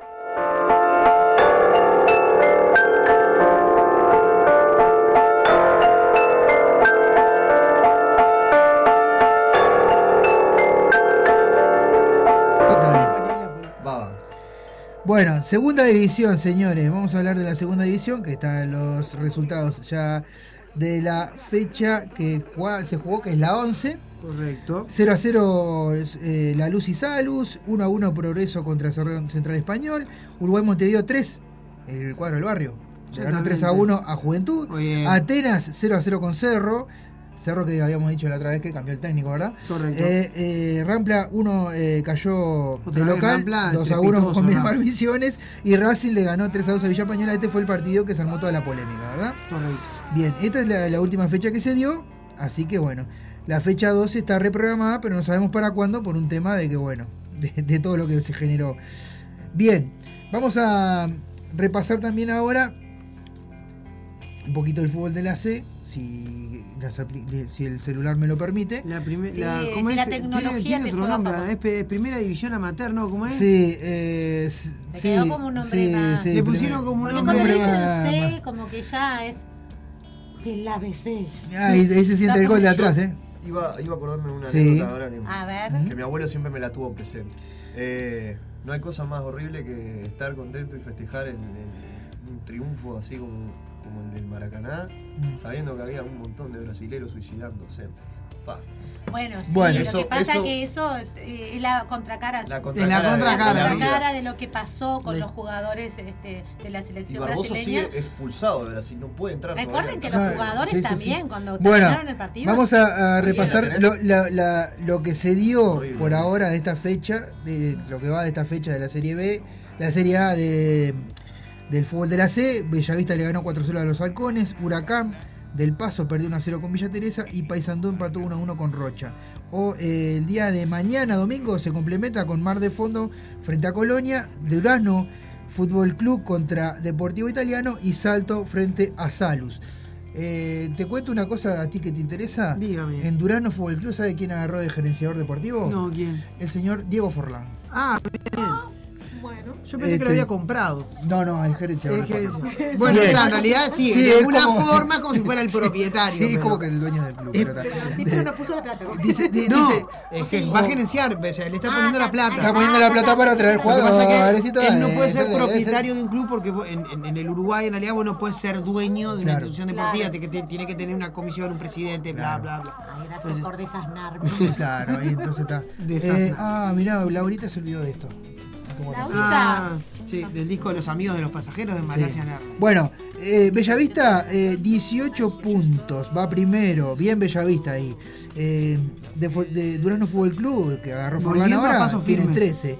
Colonia tiene 12, de Mar de Fondo 11, Deportivo Italiano y Villa Teresa 10, 9 tiene Salus, Huracán tiene 8, Paysandú 6, Rocha tiene 5, Salus tiene 4 y al- los Halcones tienen 3. Paysandú tiene que, que pelearla para. Está Bueno. complicada la situación de Abreu ahí. Y después, sí, está Sí. complicado. Y después, bueno, eh, tenemos la- el fixture de la Serie B, que, bueno, de Parque del Plata cayó 4 a 1 con Canadian, eh, Potencia empató 1 a 1 con Basáñez, Tacuarembó cayó 1 a 0 con Huracán Buceo, 3 a 1 le ganó Platense a Alto Perú y Oriental ganó 1 a 0. Y las posiciones de grupo son de tiene 18, Oriental tiene 15, Tacuarembó 12, Deportivo Colonia 12, Potencia tiene 8, Basañez 7, Platense 7, eh, Artigas tiene 6, Huracán Museo 4, Parque del Plata 4 y con 0 Alto Perú que no le gana a nadie, Ah, señores. no, ya viene toda- todas las demás siempre Alto, Alto Perú, Perú, allá. Alto Perú no tiene alto, nada de quedó No tiene nada de alto. mínimo pero bueno, Perú. Alto Perú, Cerrito. Quedó en Perú Los nomás. dos que están en la Claro, altura, quedó en Perú. un cerrito que no, no es cerro. Claro. Bueno, vamos a Cerrito y alto tienen cero. Perú que se Viene seis- uruguayo, ¿no? Perú que se con Argentina eh, Bueno, y vamos- a, repasar resultados de la Copa este Copa Uruguay, ¿verdad? En la fase 1 se dieron algunos resultados ya. Bueno, eh, Mar de Fondo que le ganó 4-0 a Huracán, eso por la Copa Uruguay, ¿verdad? Eh, después tenemos este equipo que es Río Negro Río Negro de San José le ganó 3 a 1 a eh, Wander de Colo de Santa Lucía, ¿verdad? Wander de Santa Lucía. Después, Deportivo Colonia le ganó 3 a 1 a Emilia, eh, Club Social y Deportivo Santa Emilia de Cardona. Eh, Paysandú le ganó 1 a 0 A ver, ¿a quién le ganamos? ¿A quién le ganamos? Paysandú le ganó 1 a 0 a Atlético Bellavista de Paysandú, con eso se salvó a Abreu un poquito. Este, después, eh, lo que pasa. Este otro se llama Juanico, le cayó 2 a 1 con Deportivo Italiano. Eh, Tacuarembó vuelve a caer en contra Central Español 3 a 1. Durano Fútbol Club le ganó 3 a 2 a Cerro y avanzan. Todos esos los que ganaron avanzan. ¿no? Sí, claramente, sí. Recordemos Este, que en la Copa Uruguay es a un partido. Sí. Eh, después, eh, empataron 2 a 2. Dos equipos que se llaman uno Palermo Fútbol Club de Rocha y el otro es eh, el Periápolis. Empataron 2 a 2 en el partido y por penal le ganó el Palermo Fútbol Club de Rocha. Y Alto Perú vuelve a caer, porque es una. vuelve a caer. 4 a 0. el Alto cae. 4 a 0 contra Juventud. ¿Está? Por ahora se dieron esos resultados. La- la- continúan lo- los, partidos que quedan, quedan dos. Quedan eh, varios, perdón. Eh, arranque- a partir del día 19, sigue la, o sea, del lunes arranca. O sea, a todo. partir del lunes se retoma. Se, se retoma eh, la actividad. Hay varios partidos, hay muchísimos partidos, no vamos a repasar todos.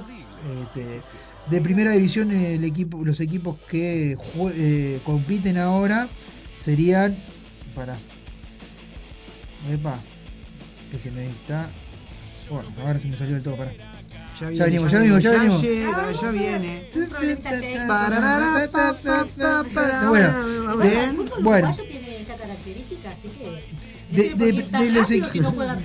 De equipos de primera división que juegan esta semana, se- a ver, no, todavía no hay ninguno. Son todos de la B o de la C. Bueno, este está Sudamérica que enfrenta. Hay un- no, son todos de la B y la C, no lo vamos a repasar ahora, lo, lo repasamos todos juntos Dale. el sábado que viene. ¿Te parece? Perfecto, hacemos, Bien. hacemos el raconto de el toda raconto la fecha. y- de toda la fecha. Bueno, pues si no, no nos va a dar el tiempo para todo lo que tenemos. Tenemos un montón de cosas. Por ejemplo, por ejemplo, para decirles que este acá tenemos. para que se me- ah, ahora sí. Por ejemplo, para decirles que eh, Muy bien. ¿Qué nos quieres decir, Onza? ¿Qué no quieres decir? Estamos Ah, generando expectativas. estamos- no eh, tiene estoy generando expectativas, estoy Como generando expectativas. Bueno, González quiere poner vamos un a- suspenso que el Esto es fútbol no Uruguay, tiene. papá. No, no, Esto es vamos- Uruguay. Sí, La pero, va- patita pero vamos, a comenzar a comenzar la, la otra parte de la columna. Te robo Habla- el mate, Gonzalo. Sí, agarre, agarre. Hablando de que, bueno, hay, eh, se hizo, o sea, lanzó la campaña para elegir la mascota de la selección. Ay, qué lindo. Ay, ahora, de la- ay, ay, ay, del futuro ay. mundial ¿Qué que, les parece? que para mí no se va a organizar ese ¿Qué mundial. les pero parece? bueno. Ah, ¿Qué les parece ¿Cómo las estuvo la mascotas a ustedes? No. Bueno, Ah, acá, acá tenemos la foto eh, que después la vamos a subir a la página de. De- Cacatúa. eh, tenemos acá un mate que se llama botija. No, es un termo, es un termo. Sí, no, es rarísimo. Termo y mate. Tiene el mate. Está bien, pero, al gauchito. pero escuchate esto. 80. Es Ah, un, ahí estaba pará, escuchen esto. Es un termo que tiene cara, ¿no? O sea, tiene ojo, boca. Y tiene es un termo que sostiene un mate. Y el mate también ¿no? Tiene ojo. Sí, sí. Ah. Son como dos mascotas en una. Ahí va. Eh, son como la de Corea-Japón, ya te voy diciendo. Sí, sí. Se llama botija. Se llama botija. No sabemos si el mate o el termo, pero uno no Eh, se llama bueno, botija. eh, le aclaramos, Botija pará, vamos a hacer una salvedad y una aclaración. pero Pará, pará, vamos a hacer una salvedad y una aclaración. Yanina Silva es un mate. Porque Yanina Silva dijo que esto era una camarañola, una cosa de esas. Parece más, parece más a una caramañola. Una caramañola. Sí, bueno, sí. Es un verdad es no ¿quién sé hizo nada. Lo que pasa que Ah, perdón, no puedo decir esas cosas. Eh, No sabemos después quién hizo los tenemos, después Eh. tenemos a Tranque, que es Eh. un, un tipo que es cuerpo de caba- cuerpo de persona, pero tiene cosas. Es Boyac. eh, es Boya. Es Pará. el Boya Che. El tiene, Boya Uruguay. tiene cara de caballo y tiene las patas como, como un caballo, ¿verdad? Es un. Claro. No tiene pezuña, Es un pezuña. Ahora Usa zapatos de pezuña. Usa zapatos de pezuña, en, en. Y los ojos, aparte, está como. Sí, sí, sí, está como no, tranque. No, me parece que. eh, Tranque está tranque. Ahí está Graciela. Garrancho me parece que está más. Mirá, Ah, mirá Garrancho Garrancho está que está como medio. Carancho, en todo caso. Es un carancho, pero le pusieron garra. ¿Verdad? ¿Pero qué se supone? ¿Qué animal es? Es un carancho. A ver, para, para. Pero Entonces, le pusieron garra. Los Garrancho. los nombres vienen a interpretar cosas bien nuestras. Sí, sí. El Tran- tranque. tranque. El tranque. O sea, el tranque es algo nuestro. O sea, ir a trancar y a partir las piernas del rival es algo propiamente uruguayo. Bueno, después tenemos a Zorru, que este me parece el más concheto de todo porque tiene auriculares, machetongo, fino, está fino, tiene machetongo. Este, Porque aparte es. A ver cómo es un zorro pero con, con auriculares. Tendrá que ver el Banco República, ¿no? Porque Detrás de esto está el que de la máscara, ¿no? El que- el que Claro, de la máscara. la máscara. el Y después tenemos a Marguerite. Marguerite. El, el bomba bomba, no. El pibe El pibe bazooka. A Marguy que viene con una mochila atrás que no sabemos que puede ser una bomba. Es claro, es la bazooka. Es un jaguarete. Es, es la bazooka. Y viene, y viene con una mano robótica. A ver, pasame, del esto siglo es XXI, lo mano. más rancio que yo vi. Marguerite, Marguerite una mano vino. robótica, señor. Discúlpeme. ¿No será, ¿No será la mano de Suárez? No, es que no sé. Cuando pensamos Es que algo- todo. Está todo. O sea.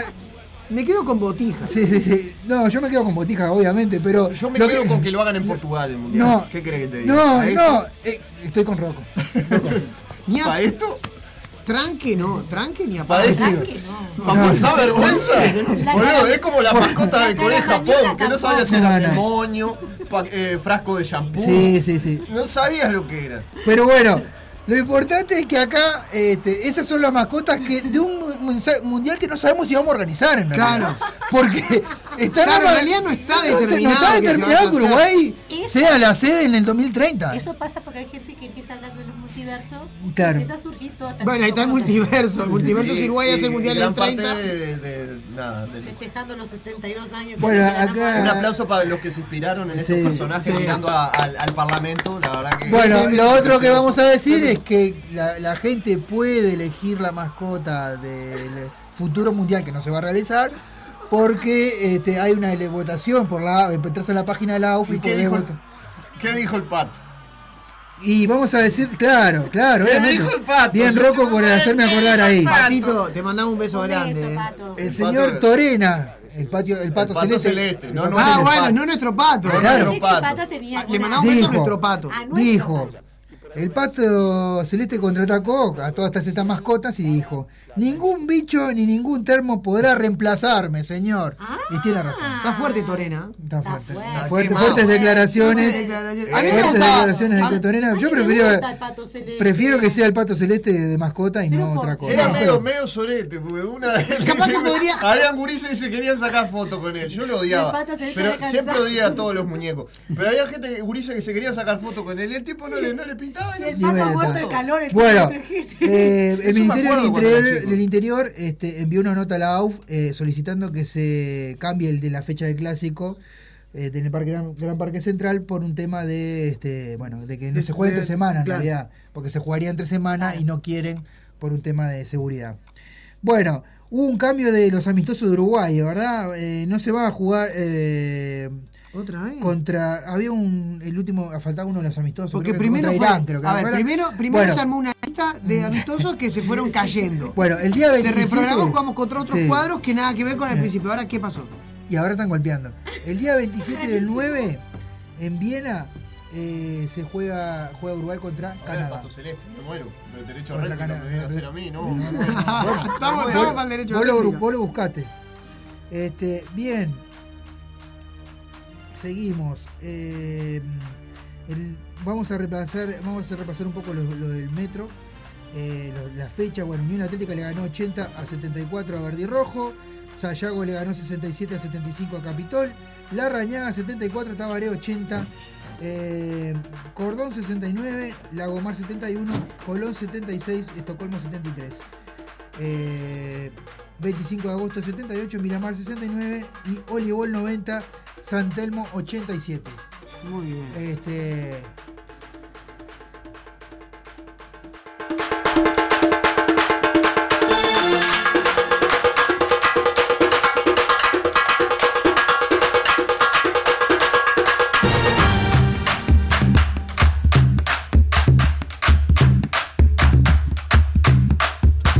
Seguimos. Bueno, tenemos confirmadas algunas altas y bajas del fútbol uruguayo de primera y segunda división. Muy bien. Y vamos a decirla porque a la gente le interesa. El Mirá, periodo de pases. Sí, el Albion confirmó dos altas, Kevin Lewis y Alejo eh, Cruz. el jugador de Alejo Cruz, los dos jugaron en Peñarol. ex jugador Peñarol. Kevin Lewis también. También, los dos ex jugadores de Peñarol van a jugar en el Albion. Eh, Seguramente van a, presto, a préstamo porque Alejo Cruz estuvo jugando Sí. partidos en el, el campeonato pasado. se- bueno, tiene dos bajas, ¿no? Cristian Ascensión que se fue al Gualaceo de Sí, de Ecuador, y Mauro Burruchaga, que no sabemos. No sabemos. Eh, Boston River eh, tiene dos, eh, tres altas. De David eh, Canchingre, uno Guayaquil de Ecuador. no Bien, de un ecuatoriano. Bueno, muchas gracias. Mucho, mucho gusto. Mucho ¿no? gusto, señor Cristian David. Olivera. Sí. Cristian Olivera de el Almería, De Almería, sí. y Emilio Gómez del Albacete. Y también tiene a Bernardo Cordado de Cerro Largo. Las bajas de Bruno Barja y Enzo La Rosa. Mucho gusto los dos. Enzo La Rosa que se, fue, eh, A se Godoy fue Cruz. a Godoy Cruz y, Barja que se fue a Atenas de San Carlos. Cerrito, mirá tu, tu equipo, Roquito. Tiene Varias altas. varias altas. Adrián Leites, Nicolás García, Rodrigo Canosa, eh, Anthony Sosa, eh, Martín Correa y William Klindenham. No tengo el gusto. Es buen jugador ese. Sí. Bajas, Marcelo So- Michael Sosa, Adrián, Adriano Freitas, Damián González, Bruno Jiménez y Facundo Rodríguez. Muy bien. Para Cerro Largo, eh, las altas, eh, Luca Franco, Richard Núñez, Alcides Miranda, eh, Santiago Viera, Emanuel Beltrán, Brois Barone, Facundo Núñez y Brian Ferreas. Las bajas. Brian Cordero, Nicolás García y Gustavo Machado. En Danubio, Lucas Monzón, Aaron Cepale y atente a este, que yo no sabía que se había ido de Peñarol, Brian Olivera, señor. Sí. Se fue para Danubio. Bueno, y se, se fue Santiago Payó que fue a Godoy Cruz de Argentina. Defensor Sporting tiene alta Jefferson Quintana, Sí, Peñarol. ex Peñarol, eh, Agustino Campo, Santiago Escoto, eh, y las bajas eh, son Gian Aliala, Alala, Gian Alia- no sé es. ¿De, qué nacionalidad será con un nombre Jean. tan... Gian Alala, Alala, Jean. Bueno, A la, eh, a la, a la, a la, la perinola. a la A la, perinola. la, la. Luciano ¿Cómo se Boggio, puede tomar en serio este cosas? Gonzalo eh, Andrada, Martín Correa, Kevin Méndez, que fue Peñarol, obviamente. No y no no Maxi le tome el pelo con el apellido. Humberts. Deportivo Maldonado tiene a Marco Camarda, a Joaquín Ceballos, Marcos Caballero y Matías Mier, que no es Mier, No. Juan Pablo Plada y Valentina Moroso. Las bajas, Michael Ñamandú y Paulo Lima. Fénix tiene a Rodrigo Amaral, Eh, volvió, que viene del Strongest. volvió del Strong, de- sí, eh, y Matías Techera de Carlos Stein. Bien, trajo dos jugadores de fútbol Eh, paraguayo, de no. fútbol boliviano. Eh, perdón, y Rodrigo, Rodrigo- Cabrera, Rodrigo Cabrera, del claro, del Nacional de Potosí. Y se lo fueron Matías Bueno y Martín Bueno y Matías Techera. Liverpool tiene a Alton Cobo, Nicolás Rodríguez y Gastón Rodríguez. Hay un, un malestar de la dirigencia de Liverpool porque tenía todo arreglado con talleres para que volviera. eh, ¿Cómo es que se llama? Este que era goleador en Liverpool. Ah, Arián. para, para que ya te lo digo. La idea era que volviera este, este, este muchacho. Sí, que jugó en Peñarol. Eh, Junior Arias. Junior Arias, Junior Arias. Arias. Eh, Junior Arias, pero en el último, o sea, tenían todo arreglado. Faltando horas para cerrar el periodo de pases y, y ya, o sea, era todo de palabra, todo divino. Faltando horas para cerrar el pase, Talleres le pide plata. Cosa que suele pasar. Arreglas Y- todo y después en el momento final ta, te piden un no- porcentaje del pase sí, o sí, algo. sí, y no, al final tuvieron que bajar la negociación. Ahí está, y trajeron a Gastón Rodríguez de Atenas, ¿no? ¿Ese mismo Gastón Eh, Rodríguez Juan Peñarol? No, no. ¿Y Wander no está? No, no. Eh, bajas, Gonzalo Carneiro, que se, eh, se fue para Liverpool, para Cruz Azul, perdón, Para Cruz Azul. de México. Alex Viqueira de Rampla, a Rampla, Rodrigo Ferreira, Matías Pintos y Ezequiel Escobar.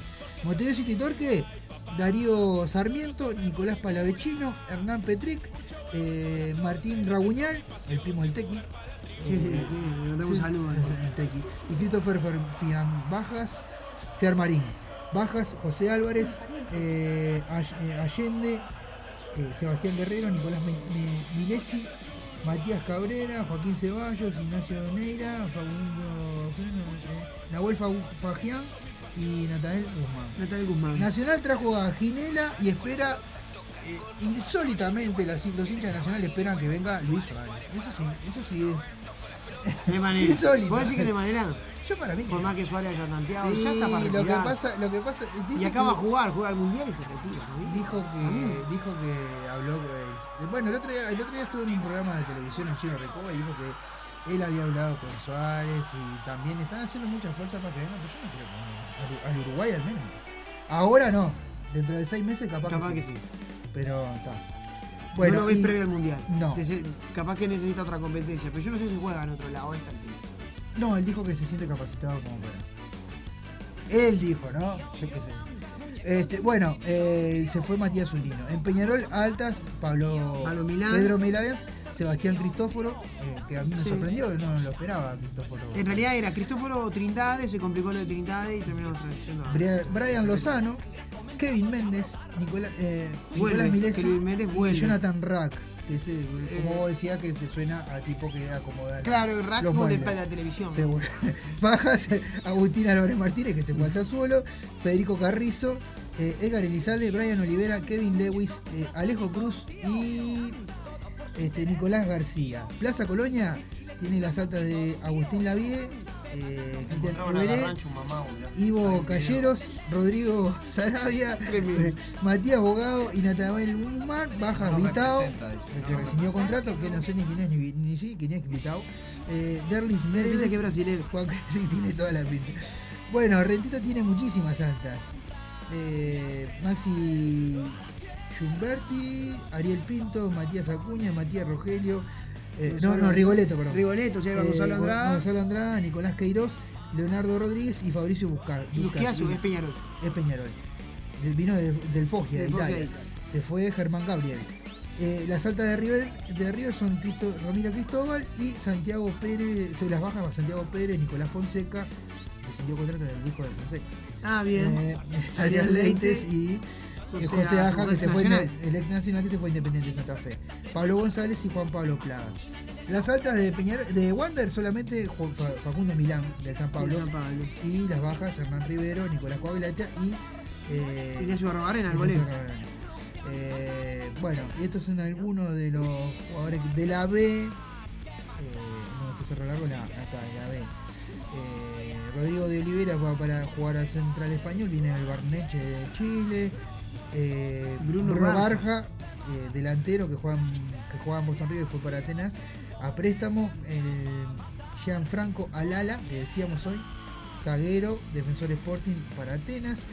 Eh, Matías Acuña, eh, hermano el hermano Romario. hermano de Romario Acuña. Va a jugar en, de- en Atenas San Carlos.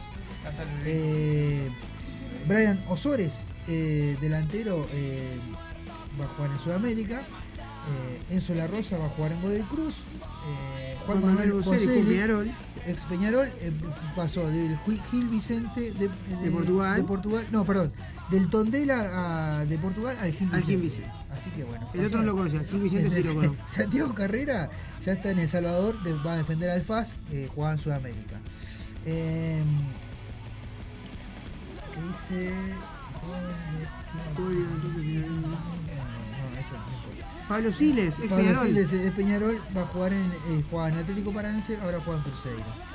Eh, Matías Pintos de, eh, de- de Liverpool, ahora pasó para Miramar Misiones.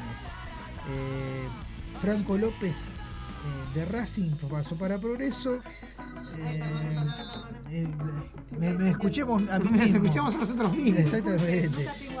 Hay dos Gonzalo. Hay dos. Ah, Ah, pero ese el es eso multiverso. porque es el multiverso. Claro, ustedes no metieron Eh, en eso. Rentistas, eh, Háganse cargo del multiverso. Germán Gabriel, pues, de Rentita pasó a Rampla. Eh, rumbo a Ecuador viajó Diego García, este, que va a jugar en el. De, de Patronato, pues, jugará en el MLE. Eh, Gonzalo Carneiro, como decíamos, va a jugar en el Cruz Azul. Eh, eh, Diego Guastavino, de 37 años, va a jugar eh, en Progreso, viene de Atenas de San Carlos. Fabricio Silva, eh, zaguero de 32 años de, comer- de Comerciantes. El último club que había jugado en Comerciantes va a Deportivo Victoria. La verdad que no lo tengo como- Pero bueno, Masi Castilla, eh, zaguero de Villa Española, va a jugar en Sudamérica. Eh, Mauricio Gómez de Iri- Iridotos de Grecia. De Grecia, vos. Va a jugar en Misiones. ¿Qué apellido? El griego. Emiliano Velázquez, el, el indio, el indio ¿se Velázquez, acuerda? que va del Que dijeron que era el futuro. Bueno, está, está jugando en Juárez, de México. Bien, se va del viene Santos, estaba del Santos, Santos de Brasil, Brasil para Juárez. Está mal, pero no tan mal. no tan mal. Bueno, y José Álvarez del Tor que viene a, se fue a Banfield. Freddy Martínez de Villa Española a Central Español. Richard eh, Rodríguez de Progreso Central Español. Se Eh, mueve el mercado de Santiago pase, eh. Paiva Eh, de Danubio a Godoy Cruz, como decíamos. Bueno. Y tenemos un par más acá, pero esto ya las vamos a dejar porque estamos, Sí, estamos- más que pasados. Bueno, le cuento. Movidísimo el mercado pase. Después, Gonzalo, te invito a que. Quedó, quedó libre. Com- eh, que hay- hubo un problema con. Publicalo después, pues vamos a publicar el, El el- el- pases, mercado de el- el pases mercado de pases. en la página de la Mesa Roja O sea, Facebook. Para otra que otra cosa, eh, eh, Jesús Trindade fue separado del plantel, por eso Peñarol se interesó, porque tuvo problemas con Almada. Ajá, está ah, en el bien. equipo que está dirigiendo Almada. Problemas así como Sí, de, de- sí, de- sí, no personal. se- personales No se, y- encon- no se, sí. se desencontraron. Sí. como Sí, Peñarol era Martín la opción. Cuaterucho Uno tuvo una situación similar en Aldo Civic, ahora vamos a leer un poquito de eso. Y en un momento se manejó a Teófilo Gutiérrez para Peñarol. Sí, 37 años, Teófilo Gutiérrez. Bien, vamos a leer una cosita, mirá, acá. Eh, de lo que pasó con Martín Calderucho, la dirigencia del Dosivi decidió separar del plantel a Martín Calderucho ante la negativa del delantero de jugar con la camiseta del tiburón. Se le hicieron acciones legales. No sé por qué se negó a la- manejar con, a, A jugar con esa a esa- a jugar con esa camiseta, la verdad que no entiendo cuál fue la problemática. motivo, pero bueno. Eh, tenemos alguna cosita más. Ah, hubo elecciones en Wanders. Eh, Bueno, nos queda como mucho dato ahí que vamos a estar colocándolo también en- Eh. para los que están ahí atentos al mercado de pases. Exacto. Lo vamos a tener por ah, ah, salió a aclarar el representante de Nicolás Lodeiro que en ningún momento él dijo que iba a volver a Nacional ahora. Pues, se, se manejó en un momento, parece que el presidente nacional lo declaró y él, él salió a declarar de que no es. Están fantaseando mucho, ¿no? Sí, sí, sí. Están fantaseando Eh, Bueno, el resultado ganó en Montevideo Wanderers hubo elecciones y ganó. eh, ¿Quién ganó? Ricardo Gareca. Bueno, Ricardo Gareca eh, se quedó sin. ¿Cómo se llama? Este, se, lo- Se fue de Perú. se- no, no, lo, lo- lo echaron No en fueron. realidad. Este, después, Lewandowski firmó con el Barcelona. 37 años, 35 años para. Lewandowski. Bueno, hubo un duelo entre Liverpool y Manchester United y Manchester United, United lo goleó 4 a 0 a Liverpool, ¿verdad? Eh, Facundo Piritri hizo uno, uno de los goles y, y Darwin Núñez debutó a los 62 minutos. La Copa América Femenina, eh, Uruguay quedó eliminado ya, este, perdimos el último resultado 5 a 0 contra Argentina. Eh, después hubo dos, un amistoso internacional de Uruguay, eh, su 17, caímos 2 a 1. Eh, Para variar. Para variar. y. ¿Qué me queda? El- ah, una frase de Chapulín, pero no la vamos a decir. Eh, el Bruno Cetraro consiguió una medalla de oro en el campeonato de la. no sé cuánto, la Alcudia. La Alcudia, muy bien. Bueno, Vamos arriba. Vámonos. Eh, Ahora sí. Son las eh, 20 y 15, se fue el programa número 47 de la Mesa Roja. Tuvimos de todo, doble entrevista, visita, rock and roll, fútbol, deporte. Nos escuchamos la semana Cultura, que viene. cultura. Por supuesto, toda la cartelera para que para que no te aburras en esta semana. Yo me olvido que es la semana de turismo porque no, Pero no tenemos- niños. Exactamente. Así que bueno, nos escuchamos la semana que viene. ¿Con qué Pero nos es tu vamos, semana Rocco? de licencia. Por O sea que supuesto, estoy feliz. Más que opciones para salir. Rocco, ¿con qué nos vamos? ¿Eh? ¿Con qué nos Lo vamos? elegiste vos, papi. Te despedida de la trampa. Vamos arriba. Vamos. Nos escuchamos la semana que viene. La mesa roja no duerme, descansa. Escuchen el Maracaná.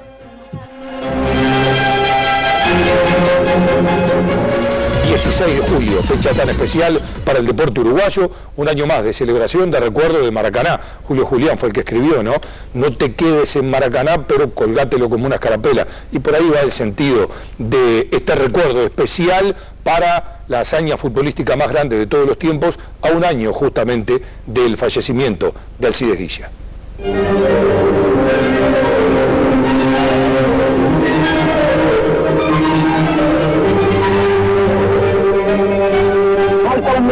De cuenta para llegar al tiempo reglamentario. Sobre la pelota que ganaba Sicilia. Sicilia con Chico. Avanza Chico perseguido por Gambetta. Lo anula. Se la caída. Ahí la. Se va la pelota al córner. Contra el lugar. Repito que estamos sobre la hora. del término del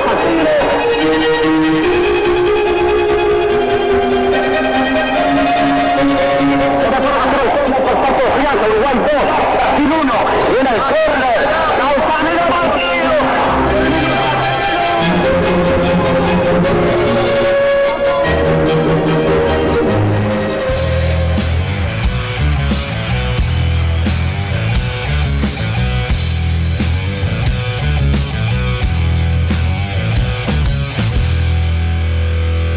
la ventana todo cerraste y tus ojos brillando fueron metales desesperados, filos filosos mal. No me duele el dolor, duele el amarte, duele el amarte. Herida recibiste aire de dentro, reconociste ver tan solo viento, pero de despedida tus manos y el tiempo. No me duele el dolor,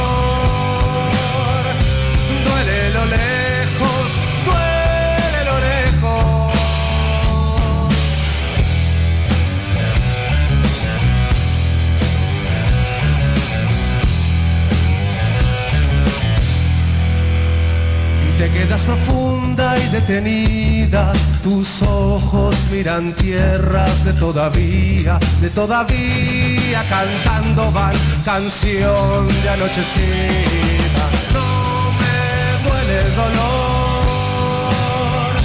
duele la vida,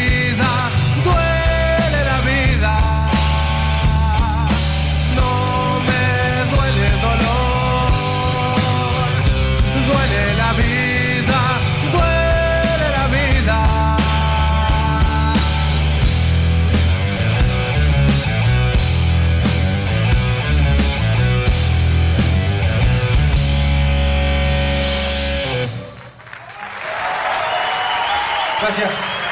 La mesa roja de mantel raído, del color de la tarde, cuando languidecen arreboles destenidos, con aroma a recuerdos, a humeante café cargado, pasado, y tortillas de tiesto, moldeada a punto de caricias, de las manos que amasaron estrellas, tostadas a fuego lento, al...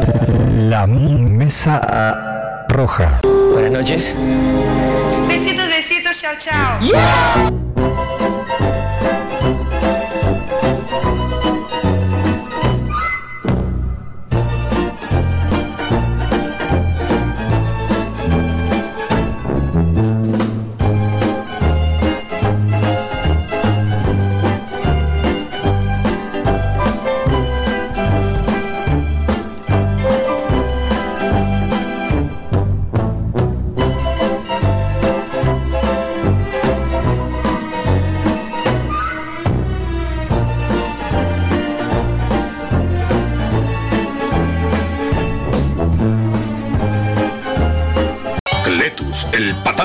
flojos colmillos.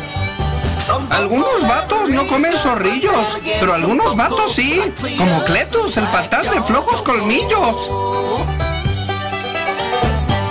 ¿Qué, qué, qué pasó de este lado?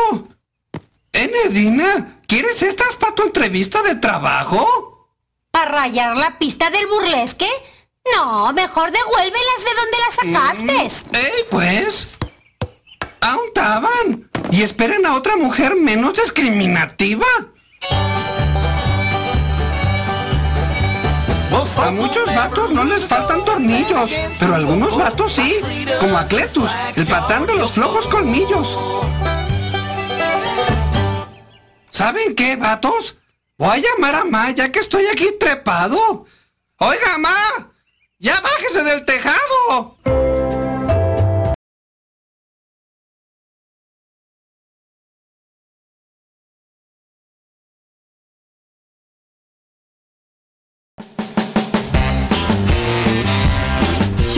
Alimentos y accesorios para mascotas, todas las marcas y los mejores precios. Encontrarnos de lunes a viernes en Fraternidad 4043, domingos en la Feria de la Teja en Fraternidad y Emilio Romero. Pedidos al 092-456-402. Envío sin cargo. Marda, alimentos y accesorios para tu mascota. No quiere no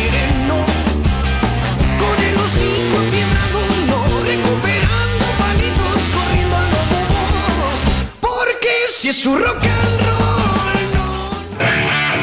Sábado 16 de julio, Canelones Rock Fest. Presentación de Snake con todos sus clásicos y presentando su nuevo trabajo Red. Teatro Politeama, Ciudad de Canelones. Adquirí tu entrada por Picantel. Auspicia Car One. Show apto para todo público.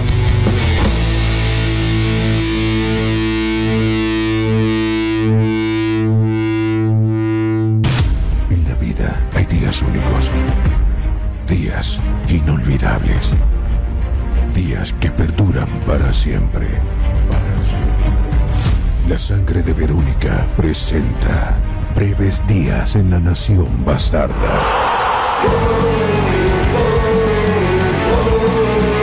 Sábado 17 de septiembre, 20 horas, Montevideo Music Bowl. Breves días nación bastarda. Anticipadas, Habitat y Red Ticket. Y si juntos hacemos de este día un día inolvidable. Emma padece de plagiocefalia posicional e hidrocefalia exterior. Necesita de la ayuda de todos para poder viajar a Estados Unidos y realizar un tratamiento en una clínica especializada. Para colaborar con Emma, Bro Caja de Ahorro Pesos número 000 87 1505 0001 Caja de Ahorro Dólares número 000 87 1505 00002 y Colectivo Habitat número 123 716. Desde ya, muchas gracias. Estás en Radio El Aguantadero.